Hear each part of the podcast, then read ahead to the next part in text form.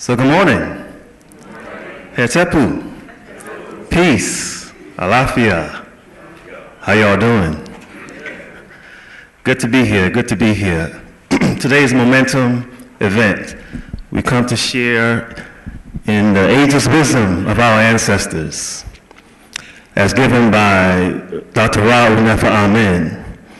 Dr. Ra Un Nefer Amen is a prolific author, teacher, spiritual teacher, counselor, and also the Shechem of Shechem, or King of Kings of Osiris Society, which he founded over 46 years ago and is still going strong, with chapters all over the United States, all over the world, internationally, the UK, Trinidad and Tobago, South Africa, and so on and so on.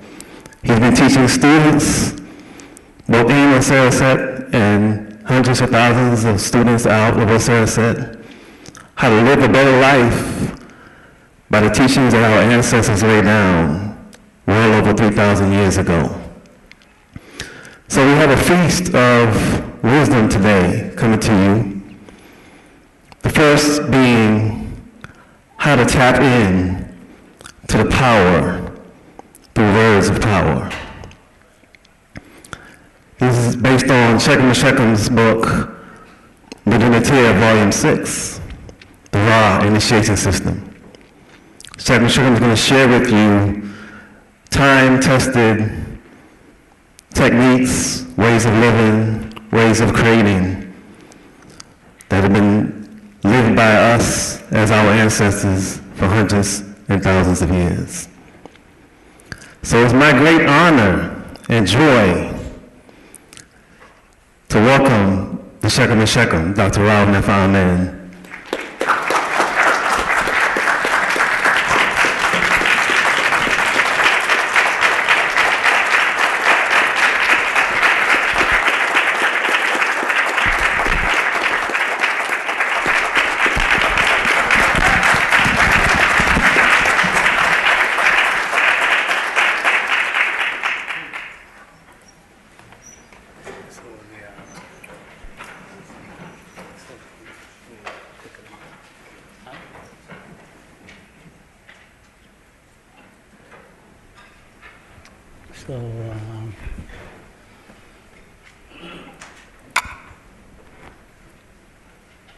216 specifically.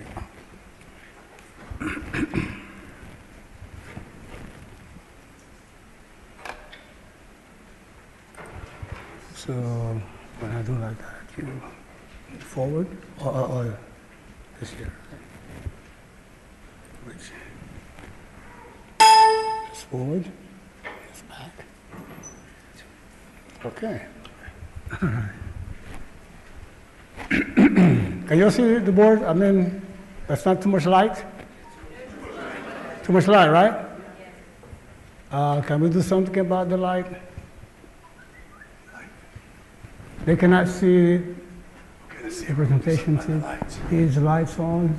Can they turn the lights on? Is- Okay.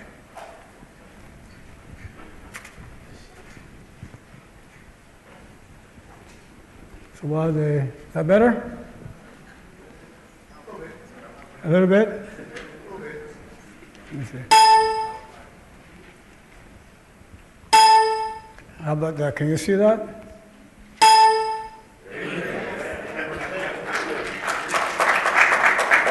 Uh, that wasn't me, that was the. Uh...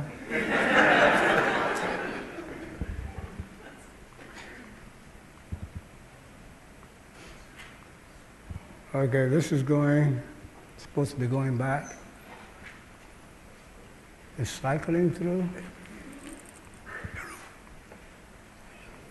on just-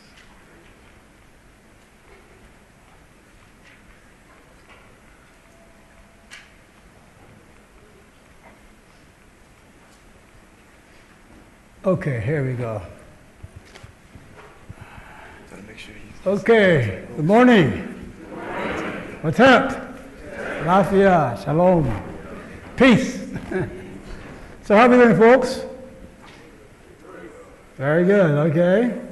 So it, it gives me uh, great pleasure and honor to uh, share with you um, one of the information that um, made Africa a great place. One of the teachings that is the cornerstone of Kemet, ancient Egypt. And um, you know, the information is, has been distorted tremendously by, you know, Europeans, okay, who don't quite understand these teachings, um, which has caused many people of different ethnic groups to not embrace the teachings. And it's one of the causes of the problems in the world. So this is information that I'm going to share with you this morning is in one, uh, in one of the, uh, the volumes of the Metu Neter Volume 6. Metu Neter means the Word of God. There are many, you know, um, teachings out there that address themselves as the Word of God. But there's a difference.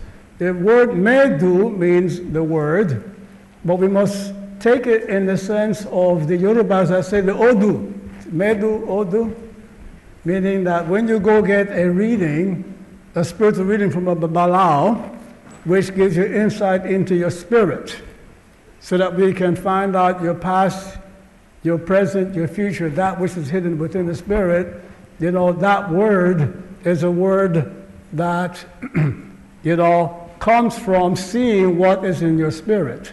So medu, netir, the word of God, is a word that comes to you from a source that is able to look into your spirit. A word that translates and transforms into physical reality what is in your spirit. So medu means word, but not in the sense that we use it in the Western way. You see that? So we want to clarify that. Just let me make sure I'm doing this the right way. Okay. Okay, so when we speak about Metu Neter, the Word of God, we are speaking about Kemetic spiritual science, not mysticism, not mysteries. We're speaking about science. Okay? And I will ex- explain as we go along. And this is one of the main teachings of the Osada Society. We've been around now for 46 and a half years. Okay, we are in 30 cities around the world. Okay, all over the United States, we're in Canada, Bermuda, Trinidad, Tobago, Ghana, South Africa. We are in London, in actually in six cities in England, and so on. So put your weapons down. We have you surrounded. I mean, that's not a joke because a lot of our kids, right, they, you know, they, they, they leave home. You know, they don't want to go to school, and, you know, once, once they go to college, right, they don't want to go to school in their city. They want to go like another city. They can have the freedom. Then, they, oops, they run into another the chapter. okay. So these are, you know, the various volumes, right? Okay, there's volume seven also, right?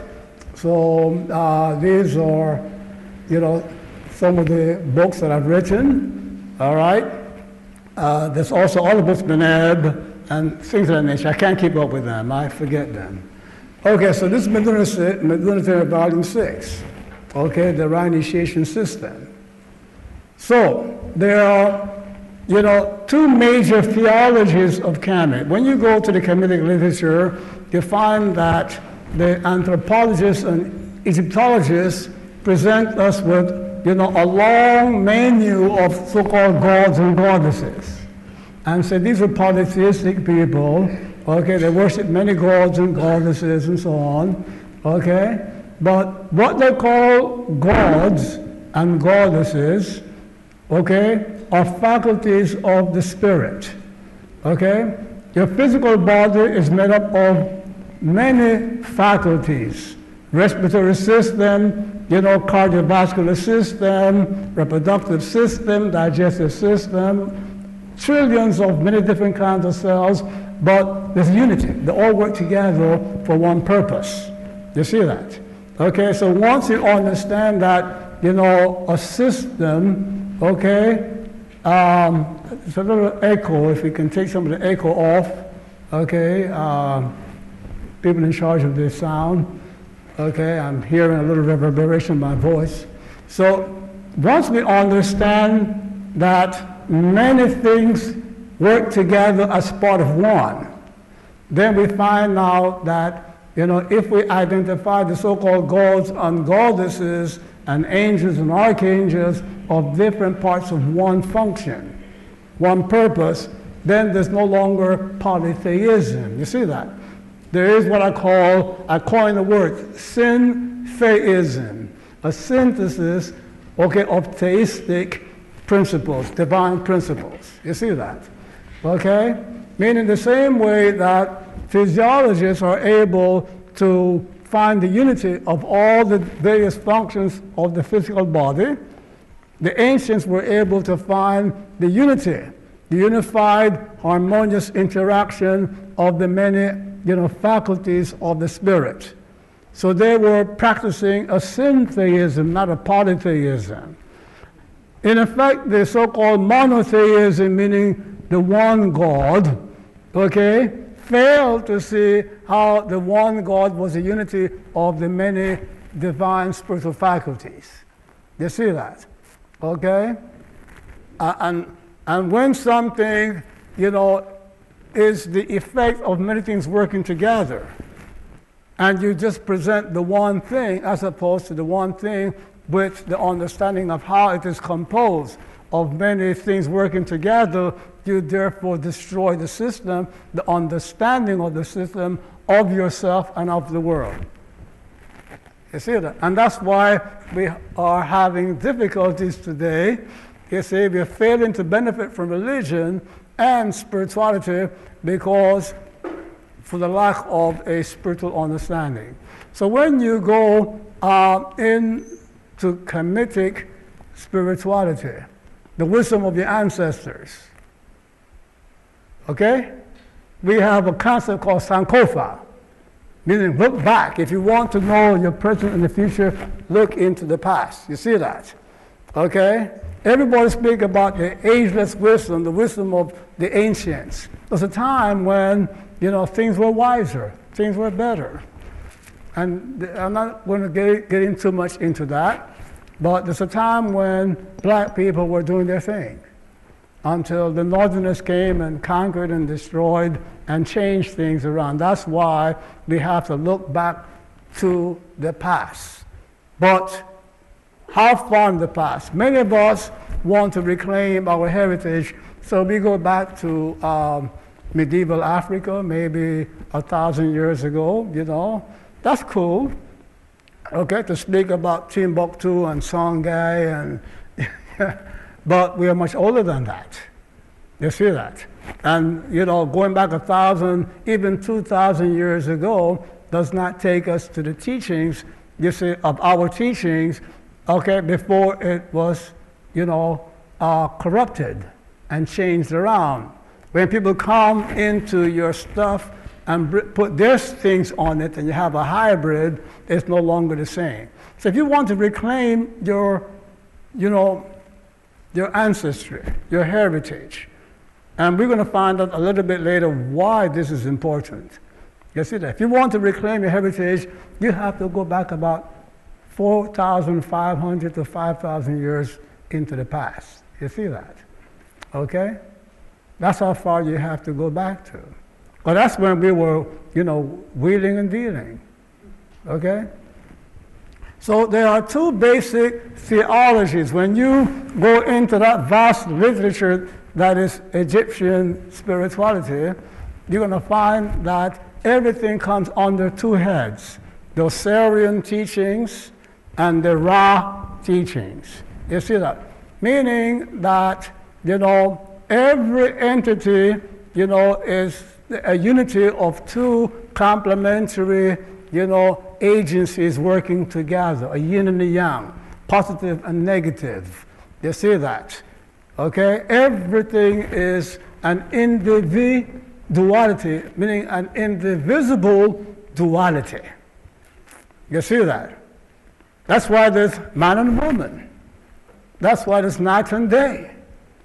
Okay? That's why there's cold and hot.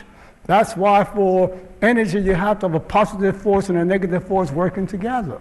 That's why everything, the body has these sympath- um, sympathetic, parasympathetic, central nervous system, autonomous nervous, everything is a duality, check and balances and in, you know, dual interaction, complementary interactions. And if you, and the understanding of that and resting your philosophy, your theology, your understanding of life on that is what makes, is the beginning of what makes, you see, your philosophy a science. The Western world separates science from philosophy, science from religion. That's a Western misunderstanding. We have to go back to the knowledge when, you see, um, religion, spirituality, philosophy were expressions of a science. Some were somehow Aristoteles, you know, found this out. That's why he said there had to be an organic basis to philosophy. Meaning that if I want to talk about you know, phys- uh, philosophical truths, I must be able to see it also in the body, in the physiology. You see that? So the theology of Ra, the spirit, Ra is a spirit.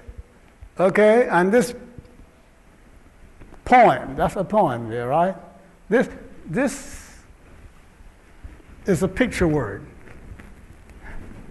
You, you learn about word pictures.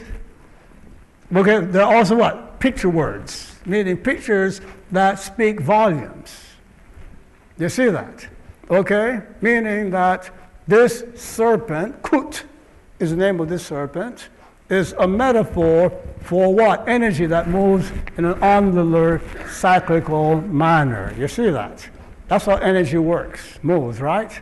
So the serpent is not a serpent, you don't worship a serpent. Energy moves in that manner, it's angular. But so is life. Everything in life is up and down, up and down, up and down. Yin yang, yin yang, you see? Shu Tefnut. Okay? And it is, you know, the sun. The sun in Kemet is not called Ra, it is called Aten or Adon. From where we get Adon the Lord. when it says, the Lord said, it is, it's all about some solar principle. That's for them to work out. But the name for the sun in the ancient Egyptian language is Aten or Adon, because Ra is the spirit. All you have to do is read the hymns to Ra. There are many hymns to Ra that will help you to understand that Ra is the spirit, okay? The Holy Spirit. So when you read the litanies and hymns to Ra, you will learn about what? Your spirit. That's it. But the spirit is a body of energy bound by laws. And how that body is composed, okay, and how it works is the theology of Ra. Okay? Now, energy does, does not direct itself. It is directed by a conscious, you know, being with the freedom to choose and to will. And that is, you see, the theology of Oser. You see that? So when you study the hymns to Oser, you're learning about you as the knower, the conscious, independent, free being that will and chooses and knows. When you study about Ra, you're learning about the body of energy that is, you know, the storage of knowledge, of information, and the power to achieve things. Meaning that you, your identity is what you are able to voluntarily control, and that is consciousness and will. Okay? And to know yourself as consciousness and will, that which knows, that which perceives, the seer, the Purusha, as the Hindus say. Okay? You have to uh, master the doctrine of Oser. But for you to learn how to function in the world, meaning have the information to know how to do, and have the power to accomplish, then you must study the teachings of Ra. Clear?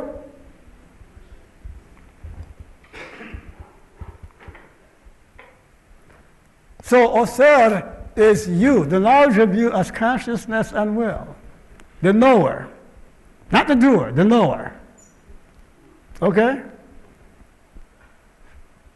The doer within you, the holder of information of who you are and how you're going to function and the power to make it happen is Ra. Meaning, you know, um, you wake up one day and you say, you know, I can be a millionaire one of these days. I can do this. Okay? Is that enough to make it happen? No. You see that? There are things within your mind, your psyche, your body that has to execute that intention. And that part, the knowledge of how to do that is stored in your spirit, the Ra. Okay? And your Ra, your spirit, has the information of how to make any one of you in this room a millionaire. That's good news, isn't it? Anybody here wants to be a millionaire or would like to be a millionaire? Can you put a million dollars to good use? But you see, when you, thought, when you think that, you say, but you wait a minute, you know? I don't think I know how to make that happen. Because you see, Ra operates on the subconscious level. You see that? Okay? When you say, you know, I, I have this feeling, this idea, this belief I could be a millionaire, you are now speaking on the conscious level. That which is going to carry, out, carry it out works on the subconscious level, meaning the know how and the power is hidden from you. You know that. You study all day long, all week, all month long, go to take your finals. You know the stuff, but the information doesn't come. You're looking at the question, you know, this, you, you, you, you have the metaphor that the, the answer is the tip of your tongue, but it just won't take form. The information is not happening. The knowledge is not taking form. Why? Well, where is it? It's in the spirit. If you know how to communicate with your spirit effectively, you will have perfect score in every test that you take. And not only will you have a perfect score, you will execute effectively everything that you will to do. Clear?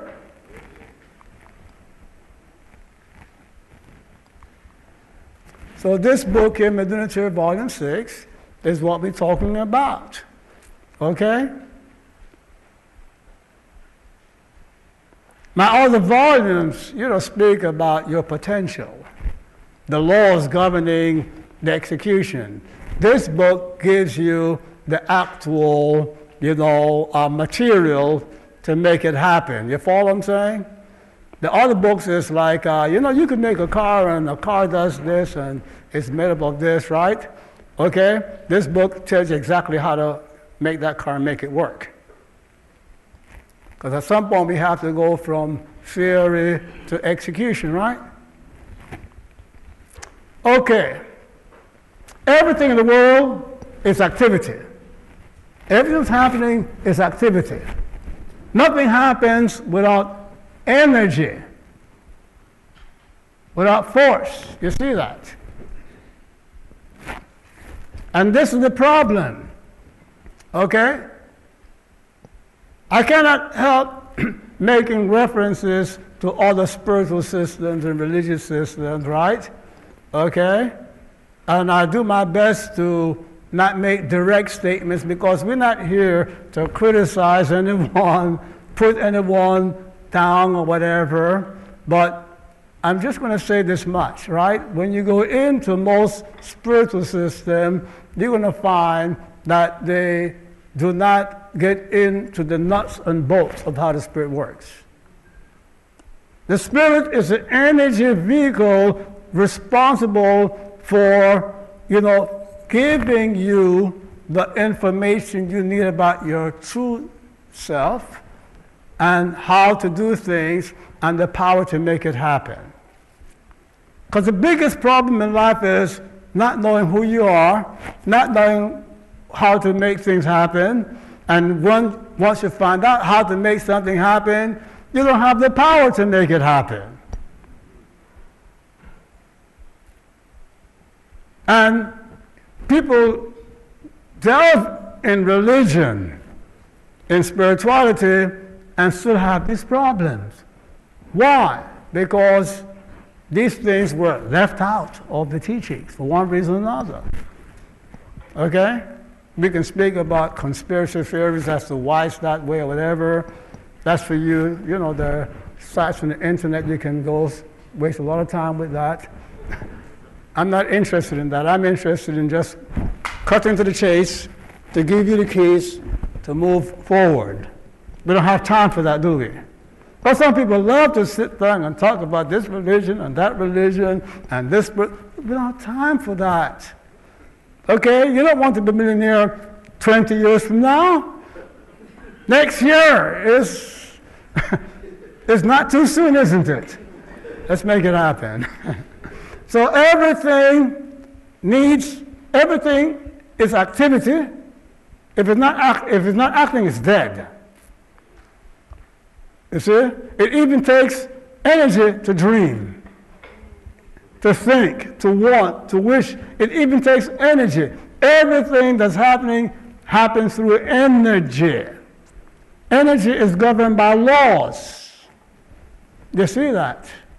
Okay? And energy works through faculties. Energy works through vehicles. Energy is just not moving through the ethers and so on, making things happen, it has to come in through some vehicle. There are radio waves floating around, you know, this building or whatever, but you need a radio, a device, a vehicle to capture that energy, to broadcast it. You with me? Okay? So all these forces out there in nature, you're, you have to have a vehicle, and that vehicle is the spirit. Okay, what happened here? Okay, we kind of like went behind again.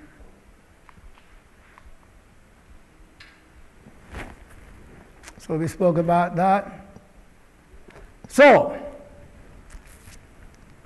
when we speak about the faculties of Ra, okay, the same way your physical body is made up of different organs, organ systems, right? And each one does different things. Your spirit is made up of different faculties also. Actually, there are 11 major faculties. Okay? And uh, the faculties of the spirit, okay, is called, the, as a whole, is called the Paut Neteru. Okay, which comes into the Western world as the tree of life. You see that? The tree of life is the foundation of Kabbalistic uh, thinking. Okay? The, the secret wisdom of the Hebrews is the Kabbalah, and the essence of it is the tree of life. But that goes back to about, you know, 600, 1300 AD. The Bible mentions it, but mentions it only once. The Old Testament mentioned the tree of life only once, you know, and that was the tree that Adam, you know, was forbidden to read. He never read it. Okay, and he was kicked out of the, of the garden to keep him from putting his hand on that tree. He ate of the tree of the knowledge of good and evil. Tree of life was close to him. Okay, and we never hear, hear about the tree of life again in the Bible until the New Testament, the last book, where, you know, uh, once the, the, the, the Babylon is destroyed, and the New Jerusalem, okay, uh, comes into being, right? What we find in the New Jerusalem is the tree of life, the leaves of which will be medicine for nations, and the fruits of which will be the food for nations. That's a very powerful endorsement for whatever this tree is. Okay? And what else do we find in New Jerusalem? We find you know, we find Jesus. We find the river with the waters of life. So, according to the thinking of, you know, Brother John, this tree is very important. Now, those words were written, you know, about 300 AD. That's when our, our source, sometime AD. But the part, the title, the, so, the source of the tree of life, we find it first, you know, written. The oldest, you know, reference to it is in the pyramid text of King Unas the king of the fifth dynasty of Egypt. He chiseled it into the walls of his pyramid. You know, by the way, Egyptologists want to say to you, oh, the pyramids were, you know, burial chambers. They haven't found a certain, not one single pharaoh buried in a pyramid. They're all buried in the mountains, some elaborate tombs and things of that nature okay, what you find in the pyramids, okay, are either um, mathematical, you know, geometrical secrets which hide, you know, the secrets of science, the science of life and of engineering. Or, and you might find, you know, spiritual texts chiseled into the wall. And the oldest book in the history of the world, and which is the first book on spirituality, is the pyramid text of King Unas. Has been re-recorded, translated, and published. It's in your libraries right now. You can go to the library uh, or to a bookstore and read the pyramid text of Unas. You're reading the oldest book in the world and the first spiritual text, the first Scripture. And in that book, the Paut Neteru are honored as one of the greatest accomplishments of mankind. In form and in content. The form of it, I will come back, I'm going to write a book just on the Paut Neteru, the form of it, okay? And I will come back to talk only to the engineering, you know, uh, scientific students here at Morehouse. Because the form has to do with the architecture of the universe. The content has to do with the faculties of the Spirit, which is what we're going to talk about today. You see that? So, what we call angels are the faculties of the psyche of man. Okay? Angel El. El is a um, Canaanite word for God. So angel are divine faculties. The divine faculties are the spirits of God. You see that? Okay? It's important because you see, when you hear the word angel, you know, you get the impression that we talk about some mythological, some mythical creature some human being with little angel uh, wings and stuff like that. That's nonsense. When you go into the scriptures, you find that, you know, angels, you know, perform all kind of miraculous deeds, but, you know, that is just simply parables or whatever.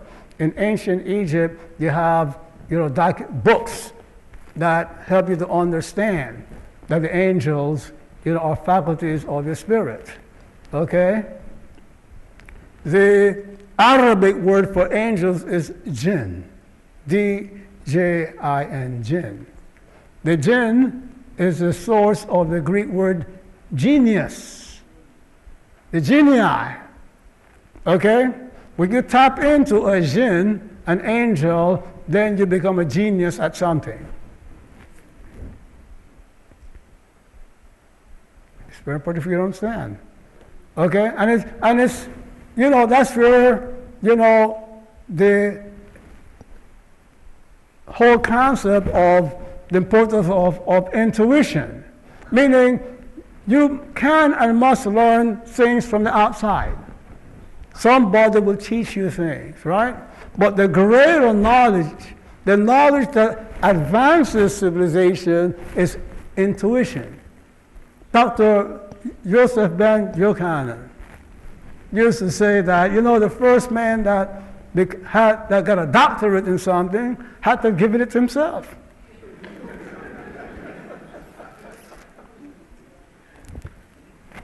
Who taught Einstein E equals mc squared? Intuition. Who taught Newton the law of motion and thermodynamics and gravity? He had to have taught it to himself. Intuition, right? But, in, but where does intuition come Where does it come from? Where does instinct come from?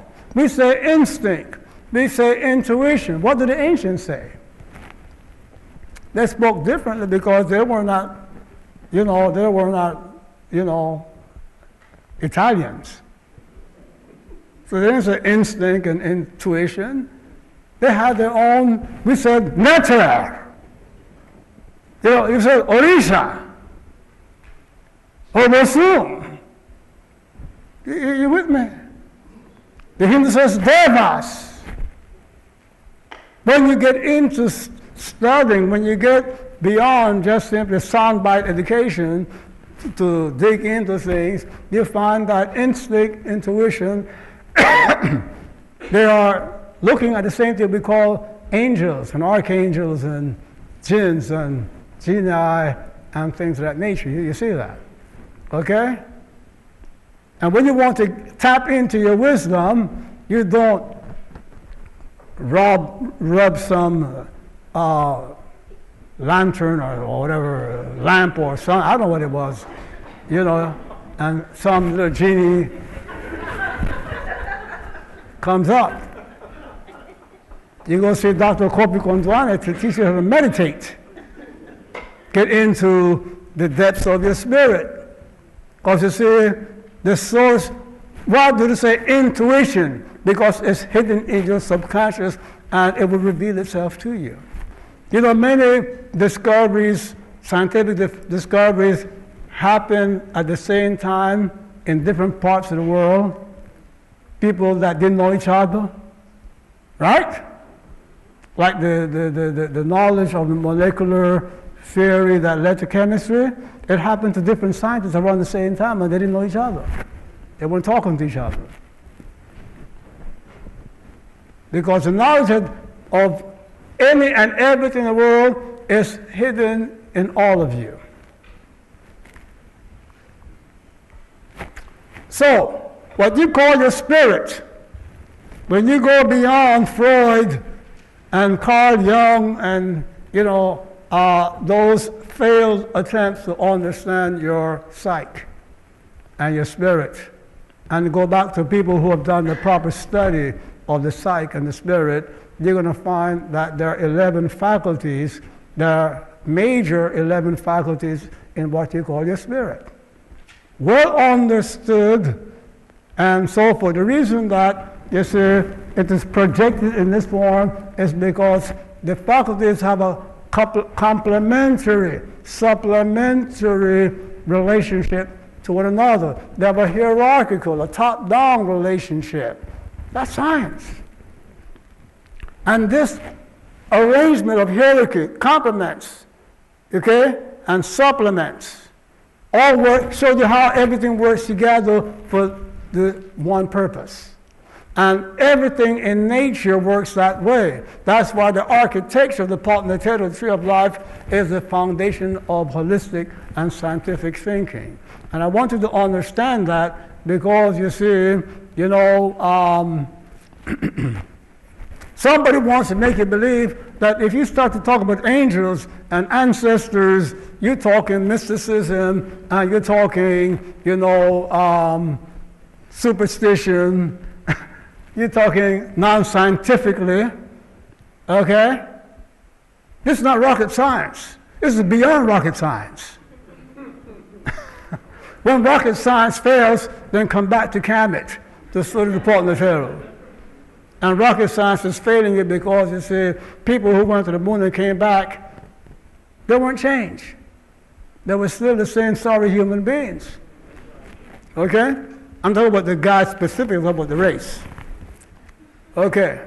So the study of the tree of life, and by the way, you're not going to find the real understanding of the tree of life in Kabbalah. Because Kabbalah is nothing else but, you know, an attempt to understand, you see, the Paut Neteru, which is an African teaching. Is that correct to you, my beloved?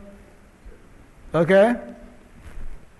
I'm not grandstanding. Read my Metu Neter Volume 1 through 7, and then get all the Kabbalah books, the Sefer HaZohar, the Yetzirah, the Achmet the books by Winston, and the Golden Rosicrucians, study them all together, and you come back and tell me.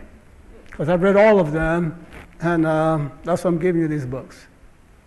Okay, why is it doing that? Okay. Uh, so we find that, you know, the hieroglyphs of Amen over here, okay? That's okay. Over here right, we have Amen. All right, this gray card here, right? Represents the faculty above you, above, you know, uh, beyond manifestation, which is the source of all energies and life and modalities of expression and so on. Then the faculty of yourself is Ausar. This is the hieroglyph over here. And then the Tehut is the faculty, you know, through which God speaks to you. God speaks to man. Okay? We are made in the image and likeness of God. Okay? Meaning uh, we are made divine beings.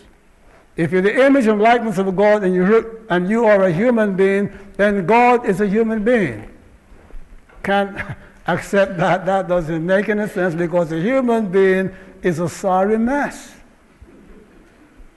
You're the image and likeness of God. You're a divine being, and your life is an aspiration to fulfill that divine potential. If you're not living and striving to to fulfill your divine potential, then you're wasting this beautiful gift of life.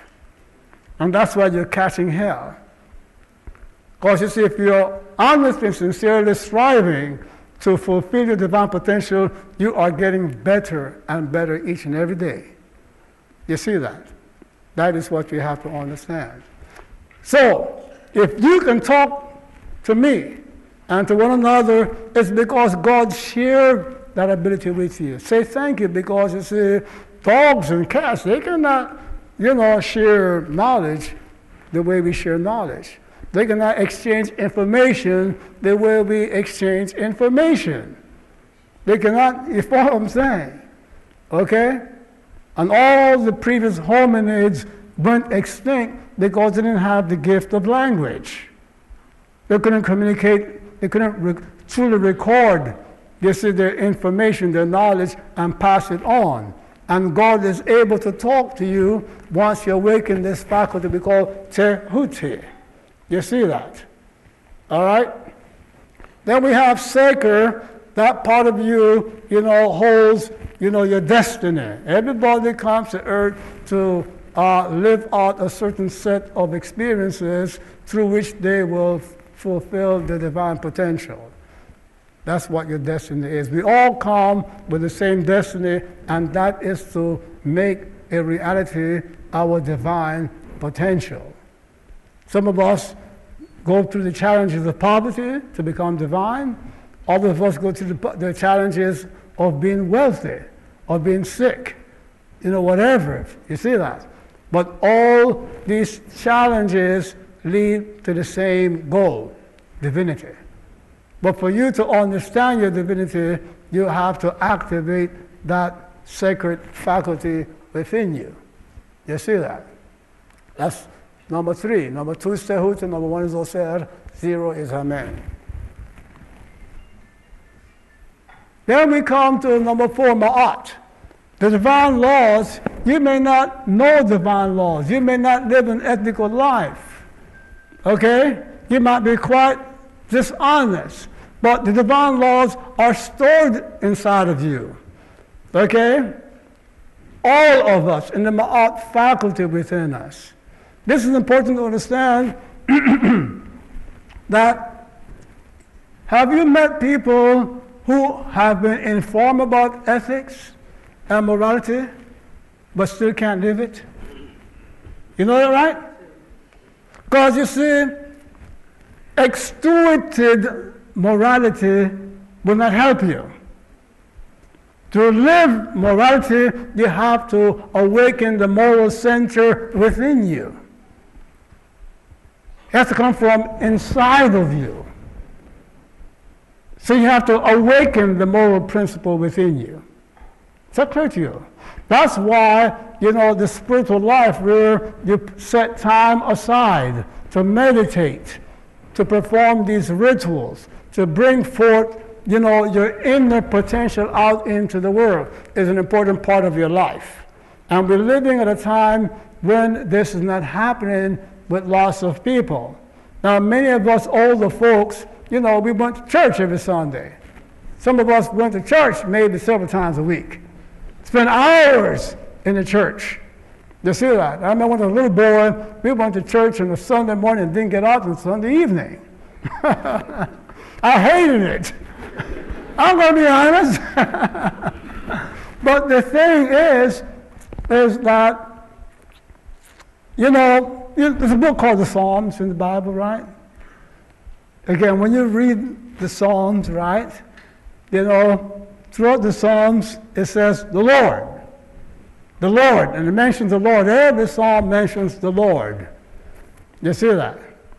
And I once spoke to a Jewish man, was a rabbi, and he said, The problem is that, you know, your book says the Lord, okay, and our book, instead of saying the Lord, it gives the name of the Lord. And it gives 72 names of different lords. And once I did my research and so forth, I found that what they were calling the Lords in the original book is what we today call mantras. Meaning that it wasn't, you know, honoring the Lord, it was, you know, reciting a mantra in a meditation state. And the sound, the sound waves, you see, excited a faculty within you. You know, that vibration awakened a faculty within you. You see that? It's like, you know, drinking a cup of coffee, it awakens the prefrontal lobe. So now you can think a little better, focus a little better.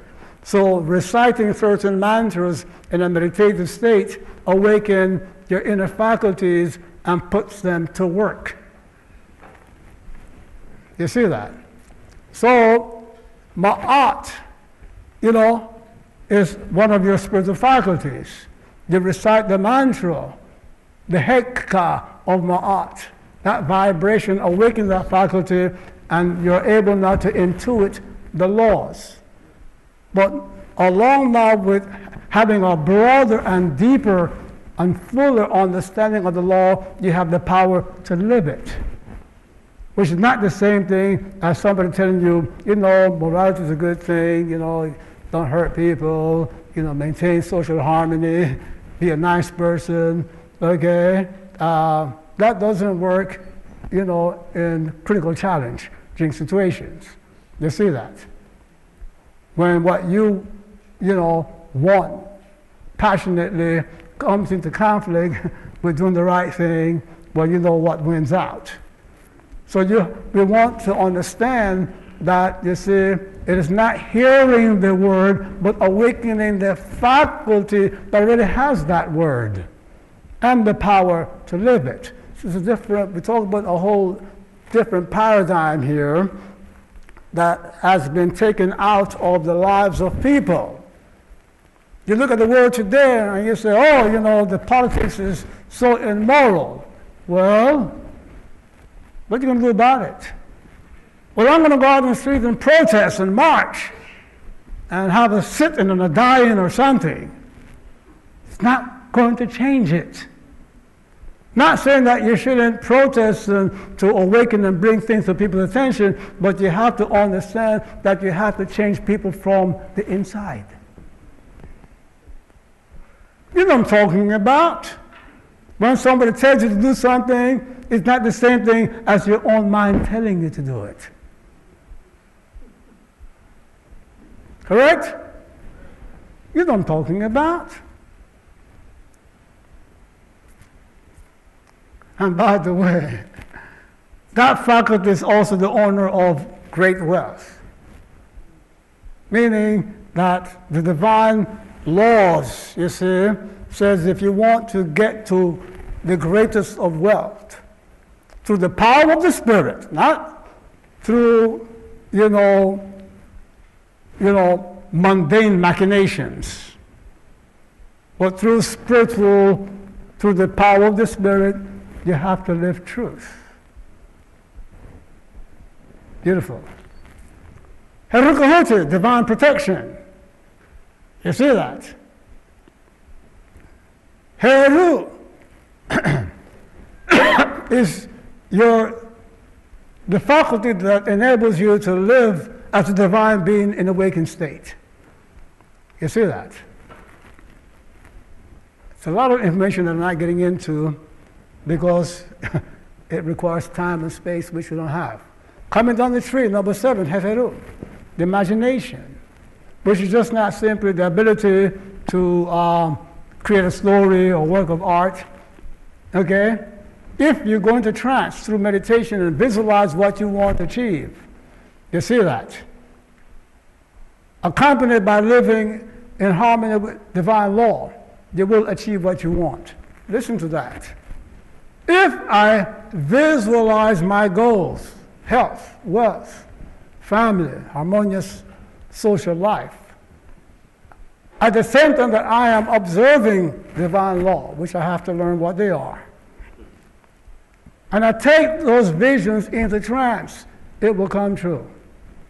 That's the law of the imagination. Subject number eight. You see that, that jackal there, and it's interesting that that's your verbal intelligence which must support the laws. You see that? And you say, well, why jackal? Well, I don't know how, but it's interesting that, you know, um, the language center, Broca's, you know, the Broca center and the Wernicke center in the left hemisphere, the, the left um, cortex, cerebral cortex. There's a center called FOXP2 complex that governs language and communication. Why do they call it fox? I don't know. But it's the fox within you, your intellect, which according to the Hopi Indians is the source of all troubles also. You know, man is intellectual, man is too smart for his own good, isn't he? He's the one that is creates an atomic bomb but then don't know how to control the damn thing right? Creates computer. Now the devices have taken over. They were, they were thinking that robots were going to take over. No, the devices have taken over the kids. And they are the future of mankind. And their minds and heads are captured in the device. You watch kids today? They don't talk to each other. They do not talk to each other, all sitting down in a corner somewhere on a device and they only interact with each other through a device. Their house parties through the device. And they all sit in the same room. that word, you say the word, you know, the power of the word. Yes, you have to cultivate the proper words because the words drive your psychic power. Auset is the power of trance, meaning that I said to you, the spirit operates in the hidden circle. We call it, that's what the ancient Egyptians called the subconscious, the hidden circuit. You see that?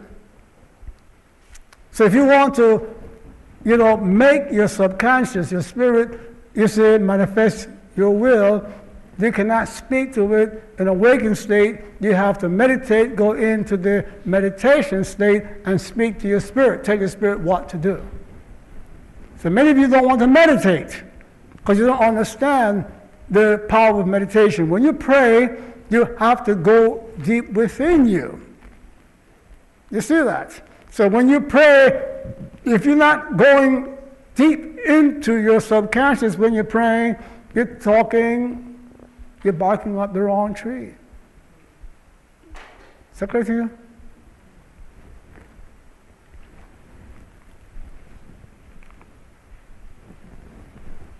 Okay, so these are the laws that each one of these faculties are governed by law.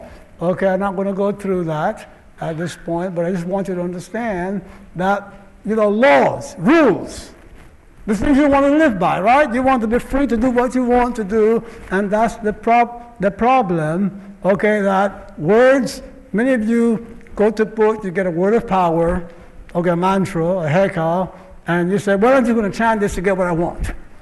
Yeah, there are laws that you must abide by. There are certain thoughts that you must not accept, certain actions that you must not uh, take, and so on. One of the laws of the gift, the physical part of you, first of all, the source of the power of the spirit comes from what you eat. You got to study Chinese medicine, Taoism to understand that. Qi. It comes from what the food you eat, the purity of the water you drink, the power, the purity of the air you breathe to create the life force. And life force is transmuted into Shen, spiritual force. You see that? And many of you want to chant the words of power and you don't regulate your diet. Okay? You don't regulate the air you breathe. You don't, you're still drinking tap water. Things of that nature. Then you say, oh, you know, I tried meditation, it didn't work. Sure you did.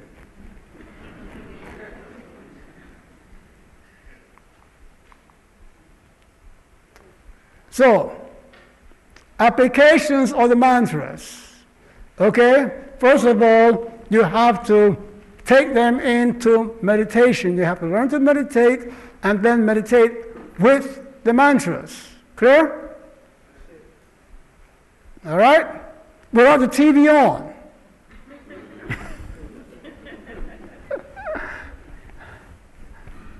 uh, let me get the book here.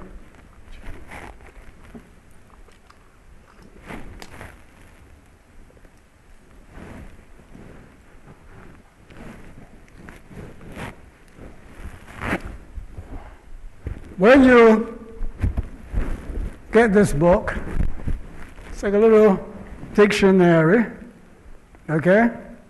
And uh, because how to work with this system is spread over so far seven volumes, military volumes, on all the books that I have. You see that, okay? Um, Egypt left a mother load of teachings. That's why it's taken me all of these books. It's just too much to put in one book. You see that? Okay, and it takes time also to really fully digest this information and put it in a form that others can follow, use, and so forth. So volume 8 is coming, right? So hurry up and read. Now, when we go into, you know, the index of this book,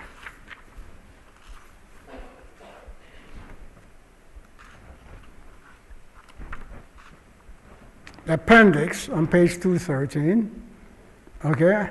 And the book comes with full information on how to use their 72 words of power. Okay? In this book.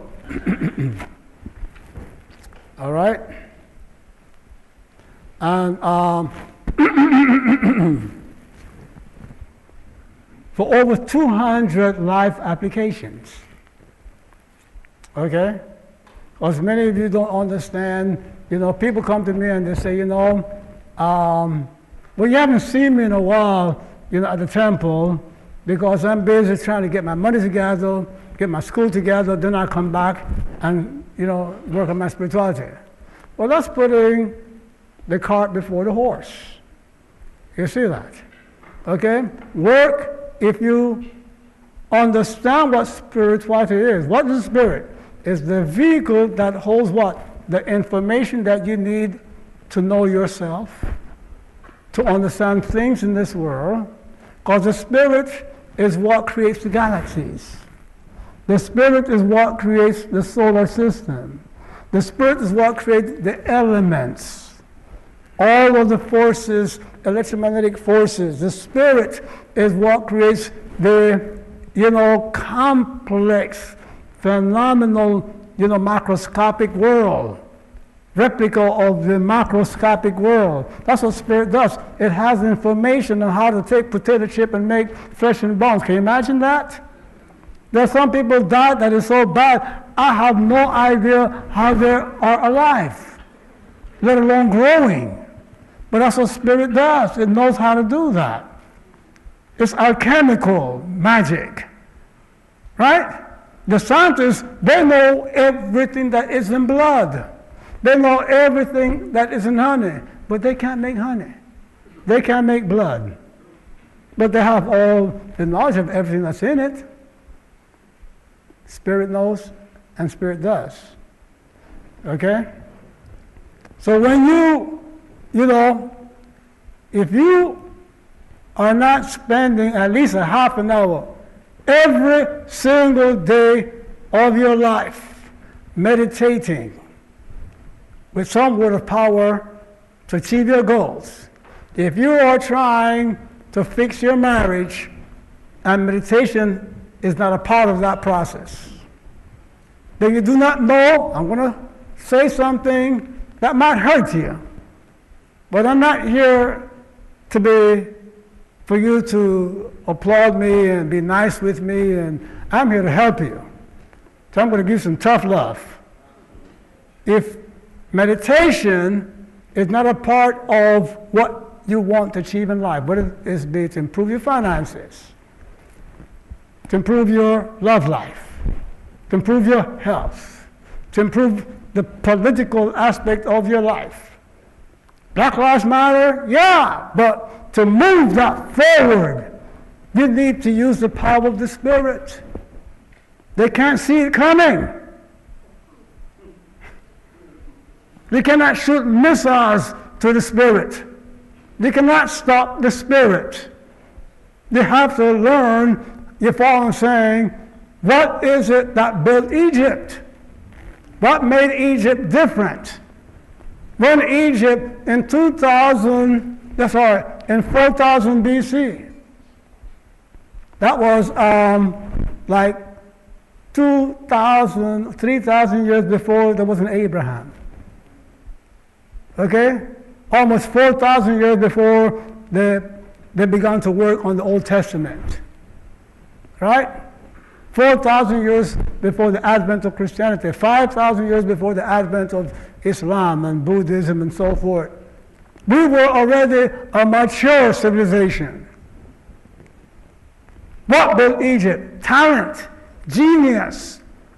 Genius is something that you believe somebody has to be born with. Yes, some people are born with genius.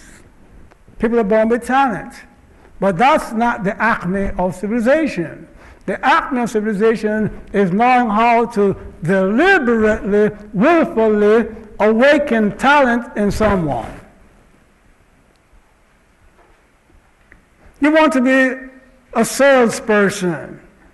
If you have to read a book on how to sell effectively, you are in trouble.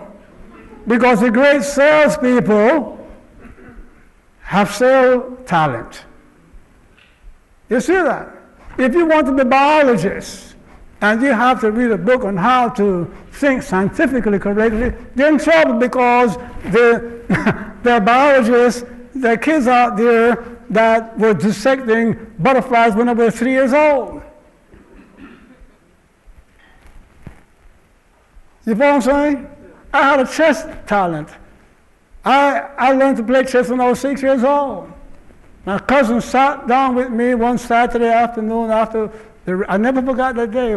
The rain had just stopped raining. We're sitting in my grandfather's backyard, and he was teaching me to move the chess, like an hour or so. He, he moved this way, then he showed me, you know, and then he said, "You got it?" I said, "I got it." So let's play a game. And we played a game, and he won. Okay, let's play another game. And that was the only game I lost that year. He used to take me around the Baha'i Center in Colón, you know, in Panama, to play chess, you know, against the grown men for 25 cents a game. yeah, he was pimping me all right. and I was beating up the old man. At the end of the day, we had money to go to movies and eat popcorn and hot dogs and whatever. I had talent. He said, Well, you know, I was born with it. But what if you're not born with the talent that you need? What if you fail in the SAT? You spend like $5,000 to Kaplan, get to this, and you still can't get above 600 on the SAT. You're a sorry creature. but the mathematical, the language arts, and whatever talent, the genie, the genie, the gene is inside of you. You just have to activate it. You ever heard of activational genes? Well, you know, chanting a mantra is activating a genie within you. It's slumbering, and the vibration of the, in the faculty through the sound that corresponds to it is what makes that faculty work. A problem is that people think that the mantra, the sound does the work itself. It, meaning if I chant the sound, the sound itself will bring me the money. No, the faculty within you does the work. The mantra excites and awakens, okay, and makes the faculty work on a higher level. Is that clear to you? So we go to appendix in my book, okay, page 213. There are mantras to help you better understand the living laws of God. Right? You can study the laws, study, reason, okay, and work in them from the outside. You can chant different mantras and have intuitive, deeper, broader understanding of the laws. Academic pursuits. Anybody here involved in academic pursuits? Raise your hand. There's a mantra that will give you straight A's. One of my daughters, you know, she's now uh, 22. She's in her third year at NYU University. Okay? Five years ago, uh, she came to a retreat that we did in Virginia. And she, and I did a little meditation workshop for teenagers. And she and her girlfriend said, You know something? And I said, You can get straight A's if you meditate. Okay? And she made a pact with her girlfriend, like, we're going to, and we're a uh, little teenagers, right? We'll meditate every day, right? And they went home and they meditated every day. And in the 10th, 11th, and 12th grade, straight A's. My daughter, you know, she has a scholarship at NYU. Okay, she came home last year, you know, all upset because she got a B. okay, in one of her subjects. But she's doing a lot of straight A's at NYU, meditating. See, you don't meditate, you don't embrace spirituality, your Sankofa doesn't have the understanding that it should have, okay? All right? Because you don't understand truly what spirituality is. Spirituality is just not being on, uh, honest and moral. Yeah, those are essential, you know, qualities of spirituality. But to what end? So that you can use the powers. The spiritual power is what's going to, is what's going to guarantee. Okay, spiritual power and divine life. Spiritual power and divine life will get you what you need in life. Clear? If what you need is, you know, acceptable, okay, will happen. Subject to car accidents. Some people are accident prone. So if you're accident prone, okay, this mantra will, okay? Activists, okay? They are here, two mantras. An active, whatever your activism is, will help you with it actors, TV, movies, acupuncturists, people working with addicts, administrators, social issue advisors to work out agreements, people who live alone for their protection, to increase altruism. You know somebody who lacks altruism, don't criticize them, chant for them. Pray with them with a word of power, right? It first will awaken altruism within you, and then uh, you will infect them with your altruism. That's the way that works, right? Analytical thinking, anatomists, to secure the protection of your ancestors, okay, to preserve your ancestry. I'm still on A.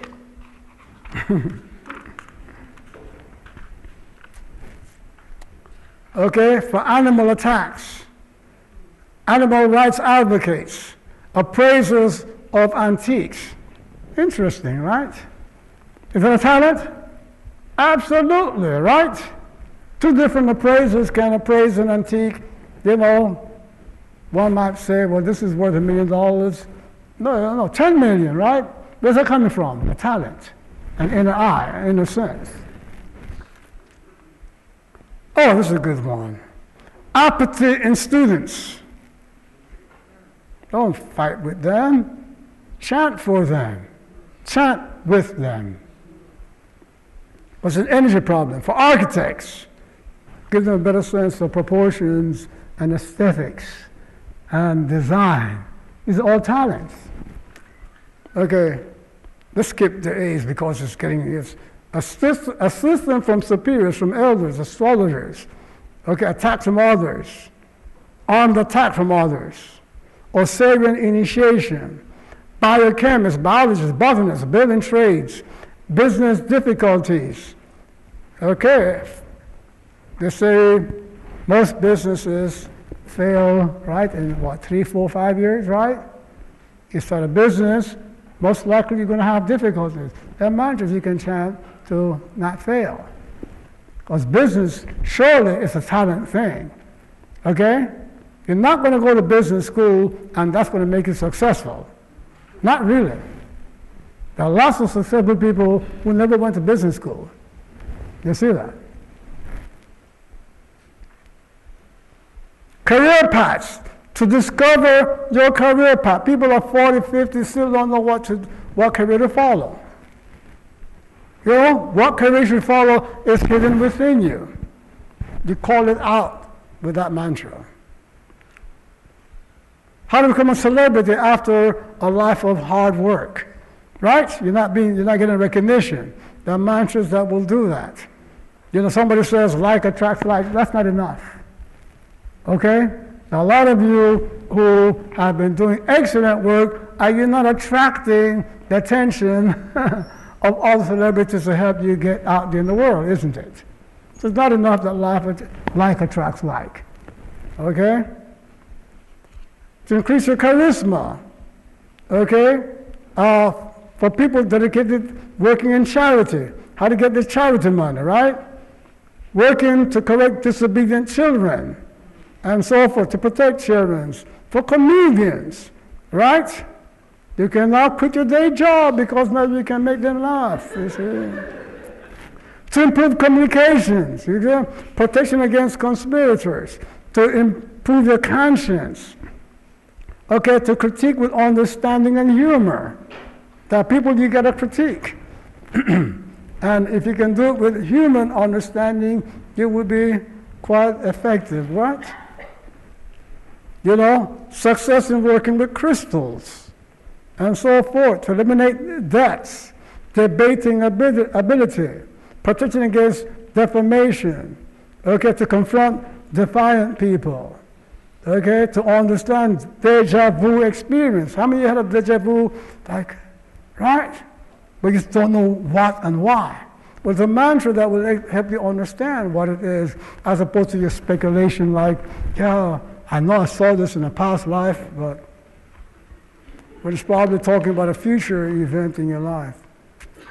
To help destitute people or help you if you're destitute, right? Don't tell them, pull yourself up from your bootstraps. No, help them with a mantra. And I'm on D, I can go through A, the E's, the F's, the G's, Okay, I start on page 213 and, it, and then on page 221, I'm just on the ends.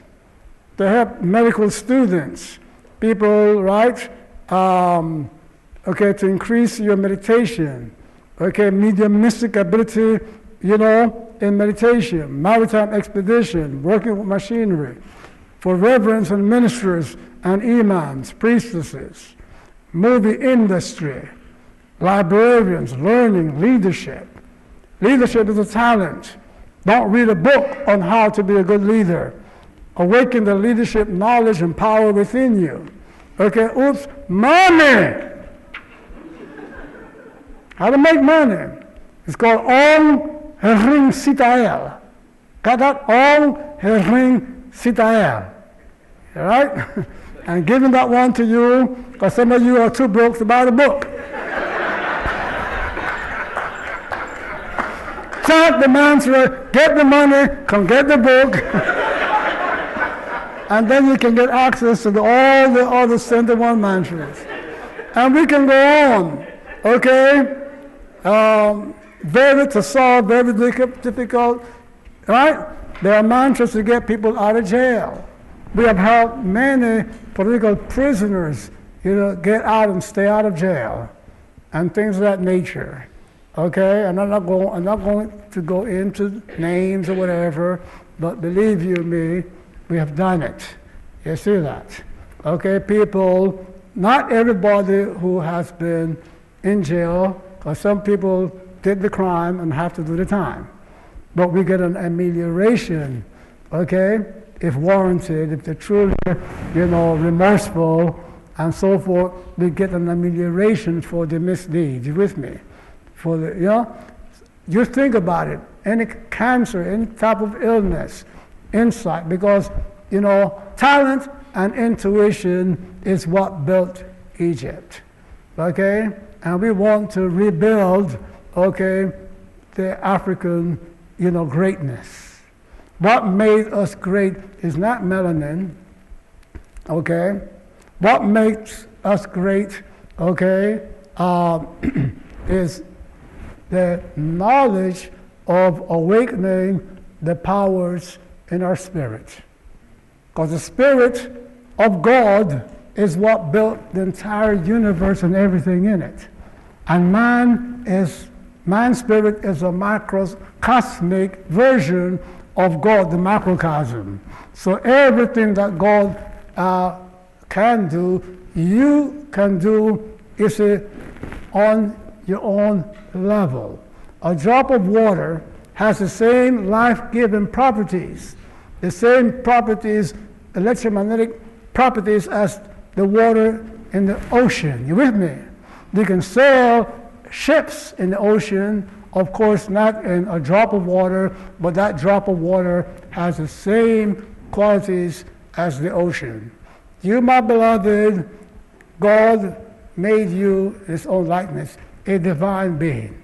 But you have to learn the laws of your spirit, live by them, live in harmony with them, and then now learn the nuts and bolts of how your spirit is composed.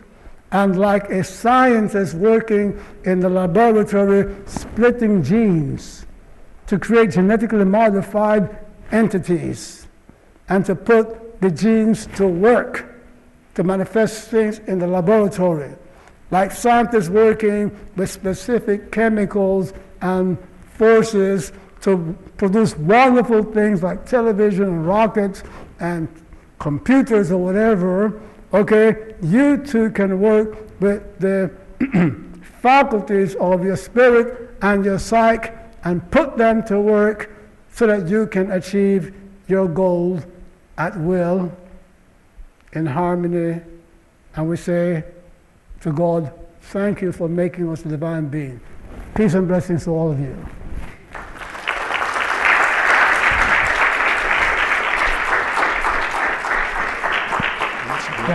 Yeah, now I'm done.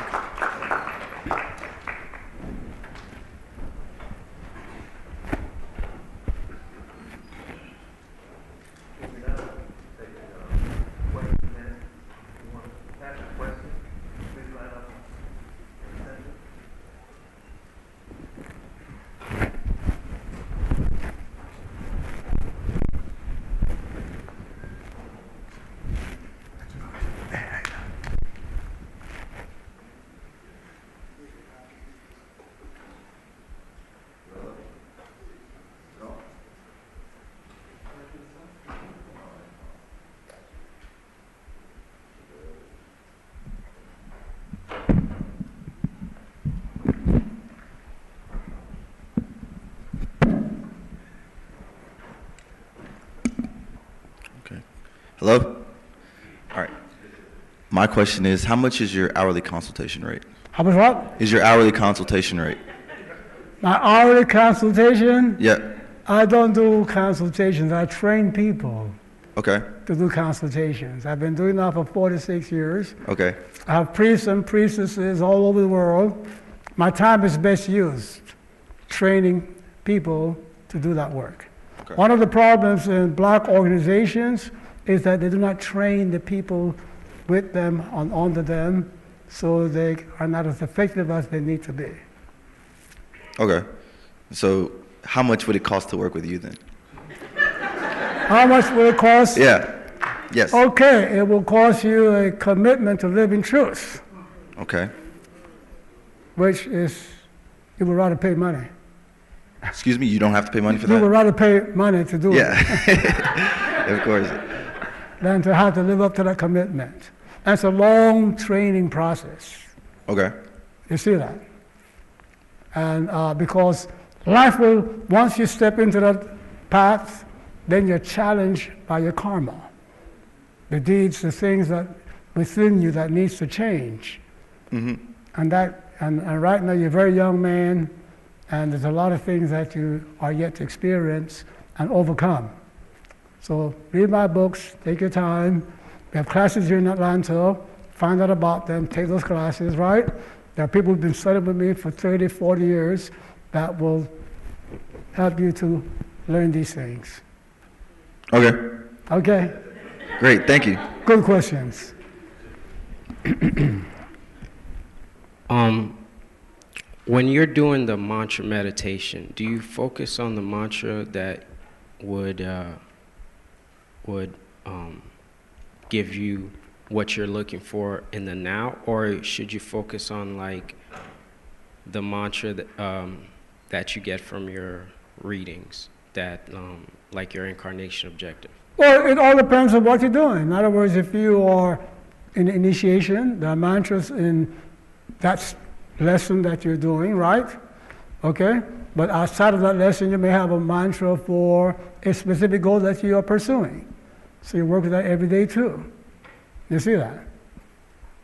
But there's no requ- like you you get to the freedom to pick and choose what you do, what mantra. Well, you get to choose, but also if you have a teacher, you got to follow what that teacher is prescribing for you. Okay? You go to school, you don't just, just there's no Montessori, you know, for spiritual culture.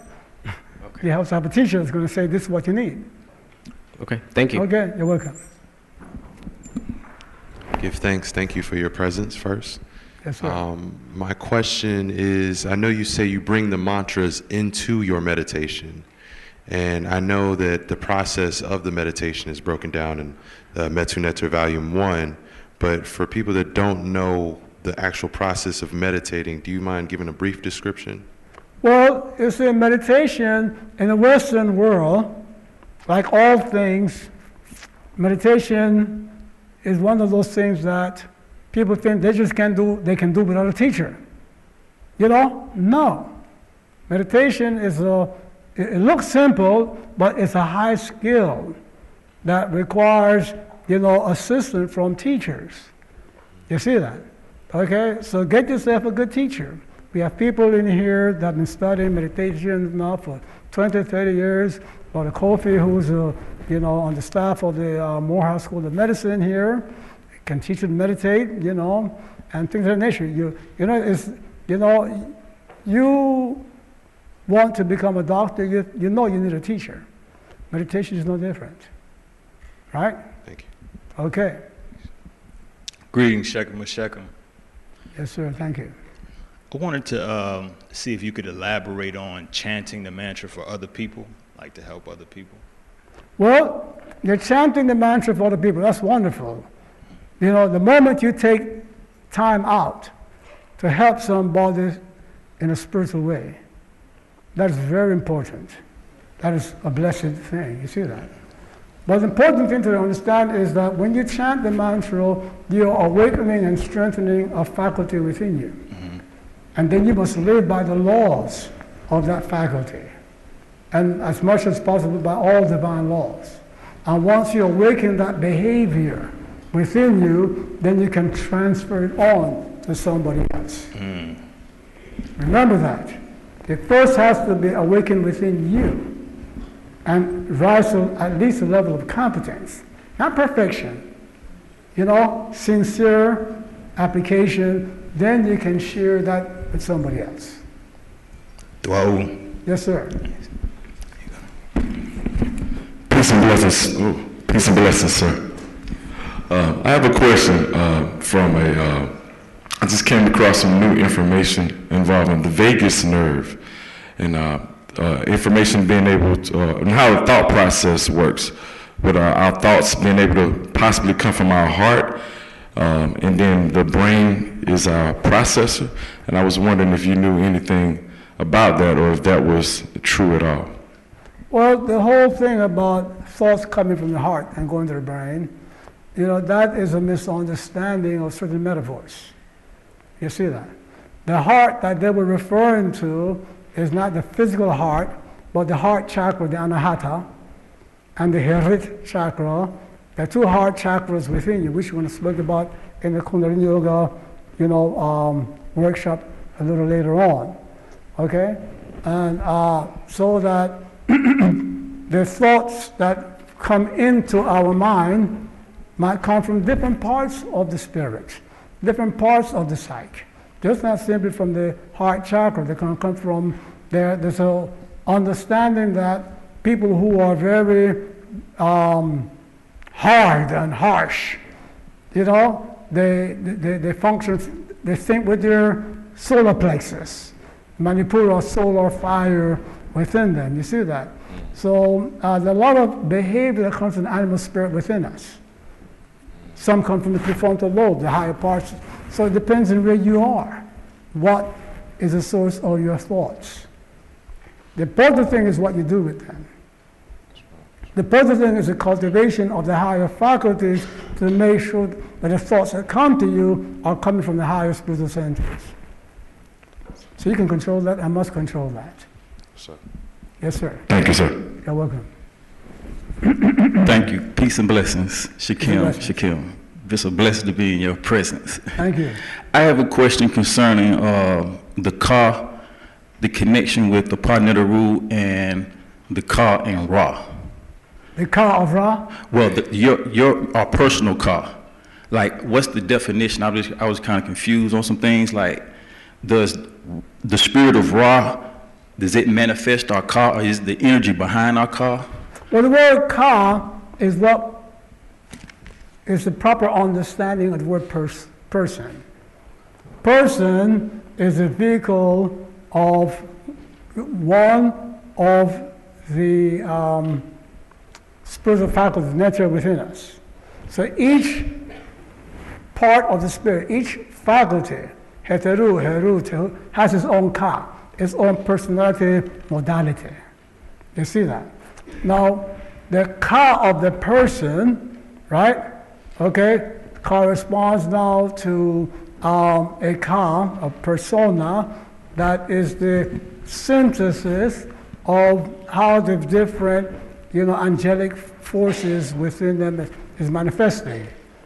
So, in other words, you're, you're a complex of the different facul- persona faculties. You know, the, the, the intellectual, verbal, the imagination, the martial, the legal, all of these work together to create a synthesis that represents, you know, what you look like. But that's not your real persona. Your real persona is Ausar, which is what you then have to manifest. Okay? Yes. In other words, you have to you have to go beyond, okay, who and what we know you as as you start off life. You must change into your divine persona. Okay? Yes. So do not go to a lady and say, you know, now that you got me, take me as I am. no, grow into a divine being. Yes. Offer that to the woman. Mm. That's the persona, the ka. Okay? Yes. That's the only ka that can fully utilize the 75 powers of Ra. Okay? Okay. Yes. Dua. Okay now. Hello. Yes, First, sir. I'd like to start off by saying um, it's really hard to encapsulate how much of an honor it is to have met you in the flesh. Uh, your books have really changed my life. Um, my question was, what are your views on the cycle of reincarnation, and how can we escape in terms of like uh, transcending to higher planes of being? Okay, uh, that, that question comes from Buddhism. See that? The cycles of reincarnation. And I have to say that there is, it betrays a lack of understanding on the, the Buddhist system. You know, you come to the next workshop. There's a chakra inside we call the Nirvana chakra. Right? There's a faculty called the Nirvana chakra that is in charge of your evolutionary growth, your growth into becoming a divine being. Now, Buddhism recognizes the divinity in man. Mm-hmm. Right? If in truth you're a divine being, when you realize you're a divine being, would you still, do you, have you now transcended suffering? A divine being, you know, has liberated herself or himself from suffering. Meaning that once you are a divine being, once you achieve moksha or divinity, you go through life on earth without suffering no matter what is going on. Is that clear to you? Mm-hmm. That's what nirvana is the ability to transcend suffering and pain in the midst of losses and difficulties. So once you attain divinity, life on earth ceases to be a place of suffering. Hmm. So you don't, you don't need to escape, you know, life on earth. As a, as a matter of fact, why do you come to earth in the first place? Because it's only on earth that you can become a divine being. You have to go through the challenges that earth life provides to become a divine being. Meaning that the principle says, if in truth you're divine being, you will be able to conquer the challenges of earthly life. And that supreme conquest is to transcend suffering in the midst of losses and difficulties on earth. You see that? So life is on earth is not a place of suffering. It's a place of challenges. And only the spiritually unrealized suffers. So that's a problem that Buddhism needs to correct. Okay? Thank you. You're welcome. Hello, it's an Hello, how honor meeting you today. Uh-huh. Um, it's a pretty weird general question, but do you feel it's possible to collectively wake up the masses in the 21st century successfully so that the willpower can be utilized to experience the all's potential? Good question. Excellent question. I'm glad you asked that. Thank you. In other words, and forgive me for being a philosopher. You know, you ask a question over here and I go over here to answer it, right? um, we are going through an evolutionary process. They teach evolution in the schools, in science. But nobody says, well, what is the purpose of evolution? Once we understand that evolution is not a phenomenal phenomenon where different creatures are working out their own thing, but it is really, you know, um, a process to achieve one goal.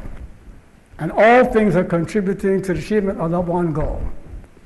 Okay? And when we look at, if we study evolution in the proper way, we will see a sequence of progression from the simplest to the most complex, from the mindless to the most mindful, from the you know, basis to the greatest cognitive abilities. You see that?